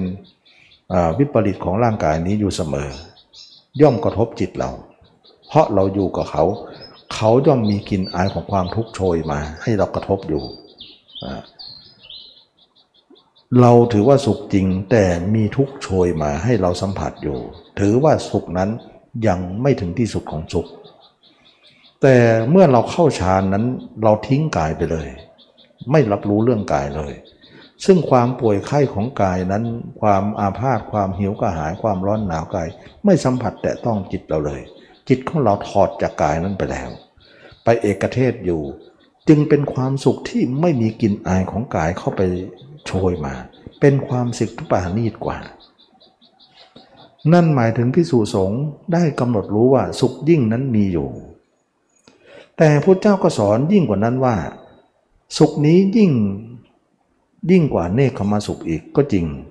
แต่นี่มันเป็นสุขในฌานไปทางของพรมโลก เราจะเสวยเฉพาะตอนเป็นได้อยู่ แต่ตอนตายให้ออกเสีย เพราะตายแล้วถ้าตายคาจะไปสู่พรมโลก พระอรหันต์บางองค์ไม่ออกอยู่ตรงนั้น เพราะว่าออกมาแล้วมันเจ็บปวด ตอนที่จะใกล้ตาย ก็ไปติดอยู่สุทธาวาสห้าเลย นั่นคือการที่หล่นไปอยู่ตรงนั้น เพราะยังสะสางปัญหาไม่ได้นะเพราะเวลาจะจะตายเนี่ย เราถ้าเข้าฌานมันจะไม่เจ็บเลย เพราะว่าเราไม่รับรู้ หมอจะพาจะจะชำแหละยังไงก็ช่างเถอะ ไม่เจ็บ แต่ถ้าเรามาอยู่ในกายมันเจ็บปวด แต่ไม่เจ็บนั่นแหละถูกหลอก ไปเกิดพรมโลกต่อชุดทาวาสห้าไม่เข้านิพพานได้ แต่คนที่อยู่ในกายเจ็บปวดทนเอา ไม่เกิดใจจะตายแล้ว คนนั้นนิพพานหมดเลย มันนิพพานด้วยความเจ็บปวดเลยนี่โลกเขาเก่งมาก นี่แหละถือว่าพระเจ้าสอนให้ทำและสอนให้ละซะเป็นเหตุนี้เองว่ามันเป็นของโลกเขา เราจะต้องใช้ตอนเป็น ตอนตายก็เขี่ยออกซะแต่ไม่ยอมเขี่ยก็ติดอยู่สุตาวาสอันนี้ก็เป็นเรื่องที่ว่า สอนให้ทำและสอนให้ละถ้าพระพระอีกองค์องค์ที่เป็นปัญญาวิบุตไม่เสียงไม่ทำดีกว่า ยังไงขออยู่ในเจ็บๆนี่แหละก็เลยหลอดไป แล้วก็องค์ที่ละได้ก็มาเจอกันพอดี ก็กลายเป็นว่าอ้าวเจอกันอีกแล้วนะ เจอกันที่เก่า คนนั้นอ้อมไปทางโน้นหน่อย แต่ก็ไปเจอกันข้างหน้าแบบนี้ แต่คนที่ตัดตรงไปเลย แต่ก็ไปเจอกันอยู่ดี ก็กลายเป็นว่าเอาก็ได้ไม่เอาก็ได้พระเจ้าก็ไม่ตำหนิอะไร ถือว่า ทำเพื่อเหตุประการเหล่านี้เป็นต้นนะอันนี้ก็เป็นเรื่องของการที่ว่าเอาโลกเข้ามายุ่งหน่อยทำไมฌานและอรูปฌานนี้เป็นโลกแล้วทำไมพระเจ้ายังเอามาผนวกเป็นหมักท่านให้เหตุผลว่า การที่เอานำตรงนี้มาเนี่ยพอนำได้ก็เอามา เพราะอะไร เพราะสิ่งนี้ไม่ใช่กาม จึงพออนุโลมได้เอามาเอามามาด้วยเหตุผลที่ว่านั้น แต่กามนั้นเอามาไม่ได้ ไม่ควรเอามาเลย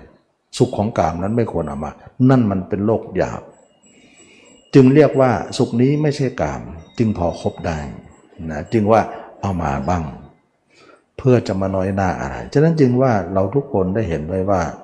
สมาธิก็ยังเป็นโลกอยู่ดี ในเมื่อคนนั้นถึงเป็นถึงพระนาคามีแล้ว ยังไงยังไงก็ยังติดเป็นภพชาติได้ ถ้าเรายังไม่เข้าใจ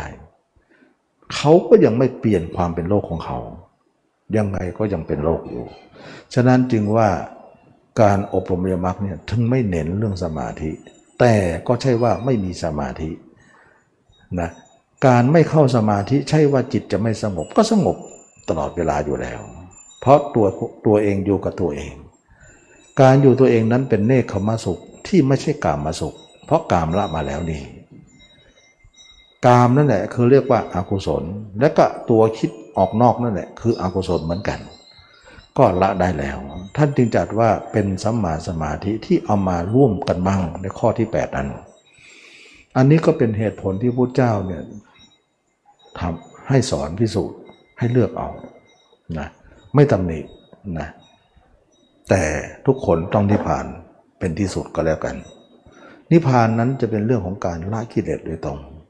นะการละกิเลสนั้นทำให้เราเนี่ยละหมดจิตแล้วก็หยุด ละยังไม่หมดจิตมันก็ยังแอบแลบไปอยู่ เราสังเกตตรงนี้ จิตเรายังแวบแวบคือละไม่หมดนั่นเองแต่จิตเราไม่แลบแล้วก็คือละหมดแล้วนะสังเกตตรงจิตแลบนั่นแหละมันไม่แลบก็คือมันหมด หมดแล้วก็คือจบแต่ต้องเห็นตัวเองแจ้ง อันนี้ก็ต้องเป็นเรื่องที่ว่าเราต้องดูพฤติกรรมของเราอยู่ตลอด ว่าเรายังเหลืออะไรอยู่ แล้วเราจะทำอะไรต่อไป ฉะนั้นจึงว่าเหตุผลทั้งหมดที่เราประพฤติปฏิบัตินั้น มันเป็นเรื่องของการวัด ตัวเองว่าเรามาถูกทางหรือยังนะหรือผิดทางอยู่นะก็สามารถที่จะเอาตนของตนนั้น พิสูจน์ออกมาได้ ฉะนั้นเท่ากับว่าเราเป็นลูกกำพร้าไม่มีพ่อแม่ เราจะพิสูจน์อะไรอะไร ต้องเอาเรานั่นแหละเข้าไปทดลองทำนะเราจะพิสูจน์ของหมอพิสูจน์หมอว่าหมอนี้ดีหรือยาดี เราก็เอาโลกของเรานั่นแหละเป็นเครื่องวัดนะเราจะพิสูจน์แนวทางของคำสอนพุทธเจ้า เราก็เอากิเลสสามตัวเราเป็นเครื่องวัดทำแล้วมันละได้ไหมล่ะถ้าละไม่ได้ก็ไม่ใช่อย่าง เช่นทำสมาธิมาเนี่ยออกมาก็มีทุกอย่าง ก็ไม่เห็นจะละอะไร ก็ถึงไม่ใช่นั่นเอง แต่พิจารณากายเห็นร่างกายเป็นอสุภะรู้สึกเบาลงบางลง เออมันละได้นะ นั่นแหละใช่ อันไหนละได้ก็แววมันก็จะออกมาในการบรรเทานั่นเอง อันนี้ก็เป็นเครื่องวัดของเรานะในเมื่อเราเนี่ยพระเจ้าท่านถึงกล่าวถึงความว่า ท่านไม่อยู่แต่พระธรรมก็ยังเป็นศาสดาแทนท่านอยู่ เราก็เอาตรงนี้เปรียบเทียบแล้วก็เป็นเครื่องวัดการพิจารณาตัวเรานั้นจะเป็นผลดีที่สุดนะพูดได้ง่ายก็คือว่าสมาธิสมาธิใดไม่มีมรรคสมาธินั้นคือสมาธิอย่างเดียว ไม่มีการพิจารณากายเลย แล้วก็ไม่เห็นกายเลยนะเห็นแต่จิตอย่างเดียว นั่นคือไม่มีมรรคเลย แต่สมาธิใดเห็นกายแจ้ง แล้วก็ความเห็นนั้นไม่ดับ ถือดับก็ไม่ใช่นะ เห็นแจ้งแล้วหายไปแล้ว เห็นแจ้งปีโน้นแล้วหายไปแล้ว ดับไปแล้วปีนี้ไม่มีแล้วเนี่ยมันใช้ไม่ได้นะไม่ได้ ถ้าอย่างนั้นใช้ไม่ได้นะความเห็นนั้นจะต้องไม่หายนะต้องเห็นอยู่ตลอด 24 ชั่วโมง เป็นเครื่องอยู่ไงยังหายไปแล้วจะเป็นเครื่องอยู่ได้ไง อย่างนั้นเขาเรียกเห็นด้วยนิมิต นะเห็นนิมิตเนี่ยจะเป็นลักษณะเห็นแล้วหาย ใช่ไม่ได้นะต้องเห็นด้วยสติ เพราะนิมิตเนี่ยจะเห็นด้วยสมาธิสมาธิเห็นตัวเองตายแล้วเอาสมาธิก็หายไปเลย ก็เหมือนความฝันนั่นเองฝันแล้วตัวเองก็เอาตื่นแล้วก็หายเลย อย่างนั้นเขาเรียกว่าฉาบฉวยนะจะเป็นเครื่องอยู่อะไรก็ไม่ได้ จะเป็นชิ้นเป็นอันก็ไม่ได้ ฉะนั้นความฝันของเราทุกคนก็คือสิ่งที่เลื่อนลอย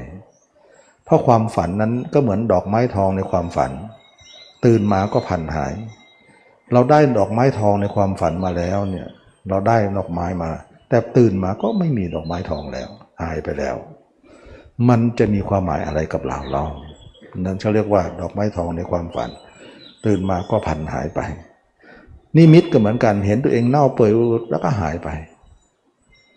แล้วก็ลืมไปแล้ว มันก็เป็นเรื่องใหม่ไปแล้วเรื่องใหม่ก็ คิดถึงคนนู้นคนนี้ไปต่อไป ก็ลืมไปหมดเลย ลืมตัวเองว่าตัวเองเป็นอสุภะอะไรก็ไม่มีแล้วนะฉะนั้นจิตมันจะลืมทุกเมื่อถ้ามันเปลี่ยนอารมณ์แค่ลืมแค่นาทีหนึ่งเป็นเปลี่ยนเรื่องลมมันก็เป็นเรื่องไปเลยเป็นเรื่องอื่นไปเลยนะฉะนั้นเราถึงไม่ให้มันเปลี่ยน ให้มันเป็นเรื่องเดิมไปเลย สมาธิเราถึงไม่เสื่อมเลย เราเห็นไหมว่าเวลาจิตเราหลุดนาทีหนึ่งมันเปลี่ยนเลยนะ เปลี่ยนเป็นเรื่องอื่นเลย หลุดไม่ได้ ก็กลายเป็นว่าเราไม่ให้หลุด มันถึงเปลี่ยนไม่ได้ การไม่หลุดและไม่เปลี่ยนนั้น มันจึงเป็นการจุดยืนที่มาตรฐาน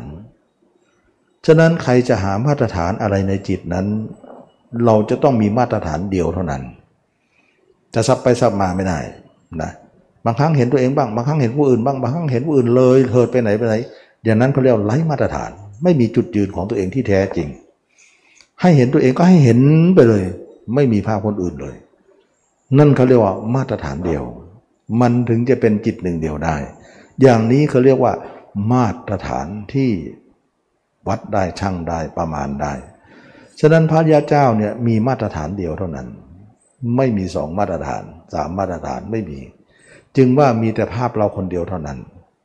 สงบระงับ ไม่มีภาพอื่นแทรกซ้อน และก็ไม่ขอรับภาพคนอื่นด้วย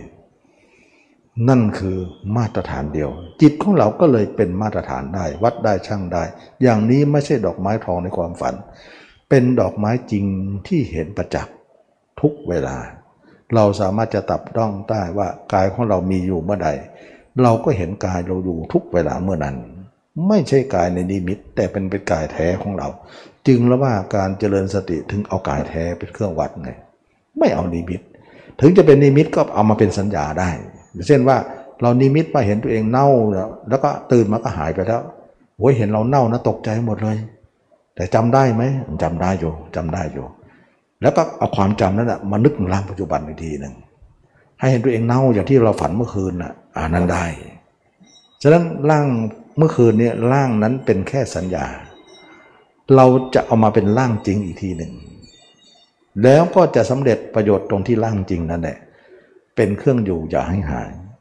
นั่นคือการชนะทุกสิ่งทุกอย่างได้ เป็นมาตรฐานเดียวเท่านั้น อันนี้ก็เป็นเรื่องที่ว่า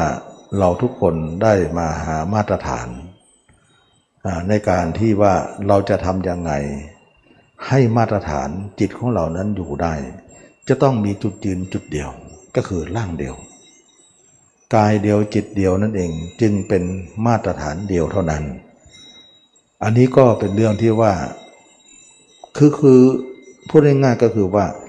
เราดูจิตแล้วเนี่ยมันจะเป็นมาตรฐานได้อย่างไงเดี๋ยวมันมันกลับกอกตลอดนะเราจึงนึกว่ามันมีมาตรฐานได้เลยนะเมื่อก่อนปฏิบัติใหม่ๆเหมือนกันที่จะมามาเล่าให้ฟังนะว่า ตอนที่เป็นภาษาใหม่ๆนั้นนะเอ๊ะเราจะหามาตรฐานอะไรจิตเนี่ยได้เนี่ย มันกลับกอกตลอดนั่นเดี๋ยวนี้นั่นเดี๋ยวนี้มันมันอะไรมันรู้มันจะมีมาตรฐานอะไรเนาะมานึกอยู่เหมือนกันเราจะหามาตรฐานอะไรมัน ให้มันอันเดียวเนี่ย ก็ก็คิดไม่ออกเหมือนกันในสัปดาห์แรกๆกันนะ แล้วก็อย่างหนึ่งเนี่ยบอกว่าสติเราไม่ให้เผลอเลยนะมันจะมีเหรอที่ไม่เผลอเนี่ย มันจะมีได้ไหมเนี่ยเพราะเราเผลอตลอดเลยเดี๋ยวก็เผลอเดี๋ยวก็เผลอเดี๋ยวก็ เผลอจนนับไม่ถ้วนวันๆนะบางครั้งเผลอตั้งนานกว่าจะรู้ตัวบางครั้งครึ่งชั่วโมงมันเลยเป็นชั่วโมงตายแล้วเนี่ยคิดถึงไหนเนี่ยเพื่อจะรู้ตัว ดึงกลับมา ดึงกลับมาไม่ถึงนาทีไปแล้ว เผลอไปอีกครึ่งชั่วโมงนึงไปครึ่งชั่วโมงหรือชั่วโมงหนึ่งแต่มาตัวเองอยู่ไม่ถึงห้านาทีไปแหละ โอ้จะสู้ไหวเลยเนี่ย แต่เวลาทำไปทำไปทำไปอุ้ยมันมีนี่มันมี มันมีได้ มันมีได้ไม่เผลอก็มีได้ แล้วก็มาตรฐานเดียวก็มีได้ มันค่อยๆเข้าใจนะค่อยๆเข้าใจ เพราะใหม่เนี่ยอะไรมันหยาบไปหมดอะเราจะรู้เลยว่ามันหยาบมันจึงมองไม่ออกว่ามันจะมีมาตรฐานอะไร และความไม่เผลอเนี่ยมันจะมีได้ไหมเนี่ย เพราะมันเผลอมากเหลือเกินแล้วจะสู้มันไหวไหมนะเอาละสู้ก็สู้ยังไงก็ต้องสู้นะทำไปทำไปเออรู้สึกว่าเริ่มมีเขาว่าต้องมี ถ้าเราเห็นตัวเองเท่านั้นเนี่ยถ้าเห็นให้แจ้งเนี่ยอยู่ตัวเองเลย มันก็เป็นมาตรฐานเลย แล้วมาตรฐานนั้นน่ะเรารักษาไว้ก็กลายเป็นว่าไม่เผลอเลยอันเดียวกัน การที่เราไม่อยู่กับใครอยู่แต่ตัวเองนั้น คือการเป็นมาตรฐานเดียว แล้วก็การรักษามาตรฐานเดียวนั้นไว้เสมอ อย่าให้คาดสายตา ก็กลายเป็นผู้ไม่พังเผลอสตินั่นเอง มันอันเดียวกัน กลายว่ามาตรฐานกับการไม่พังเผลอมีจริง ๆ มีได้จริง ๆ เมื่อก่อนเราก็ได้ยินได้ฟังว่าพระอรหันต์ไม่เผลอเลยนะ โอ้ตายแล้วเราเผลอทั้งวัน มันจะเป็นได้หรือไม่เนี่ยนะคิดว่ามันหนักใจเหลือเกินว่าไอ้ความเผลอมันเลอะแยะไปหมด เราจะอุดรอยรั่วได้อย่างไร เอาสู้เข้าไปก่อน แต่ทำไปทำไปอุ้ยมีได้โอ้ยมีได้มีได้ บางครั้งเนี่ยสิ่งนั้นมันยังไกลเกิน แล้วก็อ่านงานไม่ออกเหมือนกัน นะแต่สิ่งนั้นใกล้เข้ามาใกล้เข้ามาที่เราไม่ไม่กัดไม่ปล่อยนั้น มันรู้สึกว่าเออมันมีเขามันมีอะไรที่บอกบ่งบอกถึงว่ามันเป็นได้ แล้วก็มันก็เพื่อยากเหมือนกันนะเพราะความใหม่ความหยาบนั่นแหละอันนี้มันเป็นได้จริง ๆ ความไม่เผลอเนี่ยบางคนบอกว่า คนที่ไม่เผลอคงจะเหนื่อยหน้าดูนะเพราะอะไรเขาพูดอย่างนั้น เพราะตอนที่เขาปฏิบัติป่าเนี่ยเขาเขาปฏิบัติอยู่เนี่ย เขาพยายามคุมจิตตัวเองเพื่อไม่ให้เผลอนะ มันเหนื่อยมาก ก็เลยคิดถึงคนที่ไม่เผลอว่า ถ้าจะเหนื่อยน่าดูเหมือนกัน เปล่าไม่เหนื่อยเลยนะคนที่ไม่เผลอนั้นไม่เหนื่อยเลย ไอ้ที่เผลอไอ้ที่เหนื่อยนั้นคือ คนยังไม่มีสติพอ คนยังยังเผลอเยอะอยู่ มันก็เลยทำงานหนัก ก็เลยเหนื่อย ตัวเองจะเอาตัวเองไปวัดไม่ได้ สำหรับคนที่ไม่เผลอนั้นท่านไม่ได้เหนื่อยอะไร ท่านเอาจิตอยู่หมดแล้วเพราะความแก่กล้าของท่าน ความชำนาญของท่านความเป็นอัตโนมัติของท่าน มันมีแล้ว เพราะท่านทำมามากเหลือเกิน จนเป็นอัตโนมัติได้ อันนั้นเราก็เอาอ่านอ่านตัวเองแล้วก็คิดไปนะแต่ว่าเวลาไปทำเป็นจริงอุ้ยไม่ใช่ เรามันยังหยาบเกินไปนะมันก็เป็นเรื่องที่ค่อยๆ แกะ ทำไม่อยู่แล้วมาเบียนทำไปทั้งวันทั้งคืนนั่นแหละมันเป็นการกัดไม่ปล่อย สู้ตายคือตายนะเพราะว่าอะไรเพราะว่าไม่สู้ก็ไม่ได้ เราก็ทุกข์กับมันเยอะ สิ่งเหล่านี้นี่เป็นเรื่องของการค่อยๆเข้าใจ ค่อยๆพิสูจน์ฉะนั้นจึงว่ามาตรฐานเดียวได้สติไม่เผลอได้ถ้าไปทำมาเวลาก็จะล่วงเลยแล้วเนาะวันนี้ก็เป็นวันอาทิตย์นะก็ขอพูดนิดหนึ่งว่าช่วงนี้ทางจังหวัดนนท์ได้ประกาศ นะแล้วเราเองก็ประกาศไปทางเฟซว่าถ้าไม่จำเป็น ก็ไม่ควรมา อันนี้ไม่ได้ไล่นะ แต่ถ้าจำเป็นอยู่มาก็ได้อยู่ ก็คงไม่มากนัก แล้วก็ขอร้องอยู่อย่างหนึ่งว่าช่วงนี้โรคระบาดกำลังรุนแรง ตอนตักอาหาร เราจะตักเหมือนทุกวันนี้ไม่ค่อยจะได้ละเราต้องเป็นระยะหน่อยเนาะเป็นระยะหน่อยแล้วก็ห่างๆกัน อย่ากระจุกตัว นะก่อนๆก็พออนุโลมกันนะเพราะตอนนี้เนี่ยถ้าเราไม่ทำเดี๋ยวก็จะเป็นจุดที่เขาจะเอานำมาเป็นข้ออ้างหรือปรับโทษได้ว่าทำไมไม่ปฏิบัติตามนะก็กลายเป็นว่าสื่อเราก็จะออกไปทั่วแล้วเขาก็จะเห็น เราก็พยายาม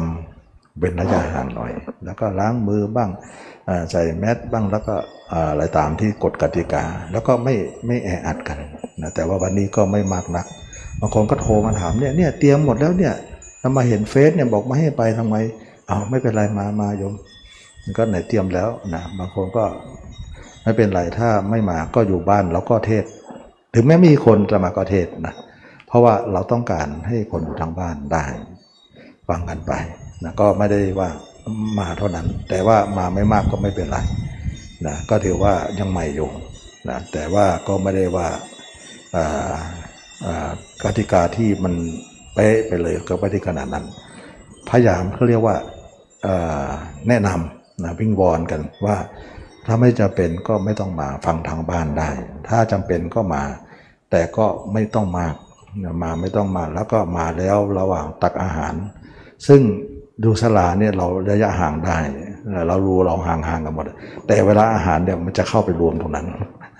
ฉะนั้นจึงว่าเราก็ เป็นระยะหน่อยนะก็ขอแค่นี้นะต่อไปก็ก็คงยุติการแสดงธรรมแค่นี้ก่อนแล้วก็ต่อไปก็จะตักอาหาร แล้วก็หลังจากนั้นแล้วก็เราจะทำพิธีถวายก็ให้พรนะวันนี้ก็ขอยุติการแสดงแค่นี้เจริญพรนะโยมนะ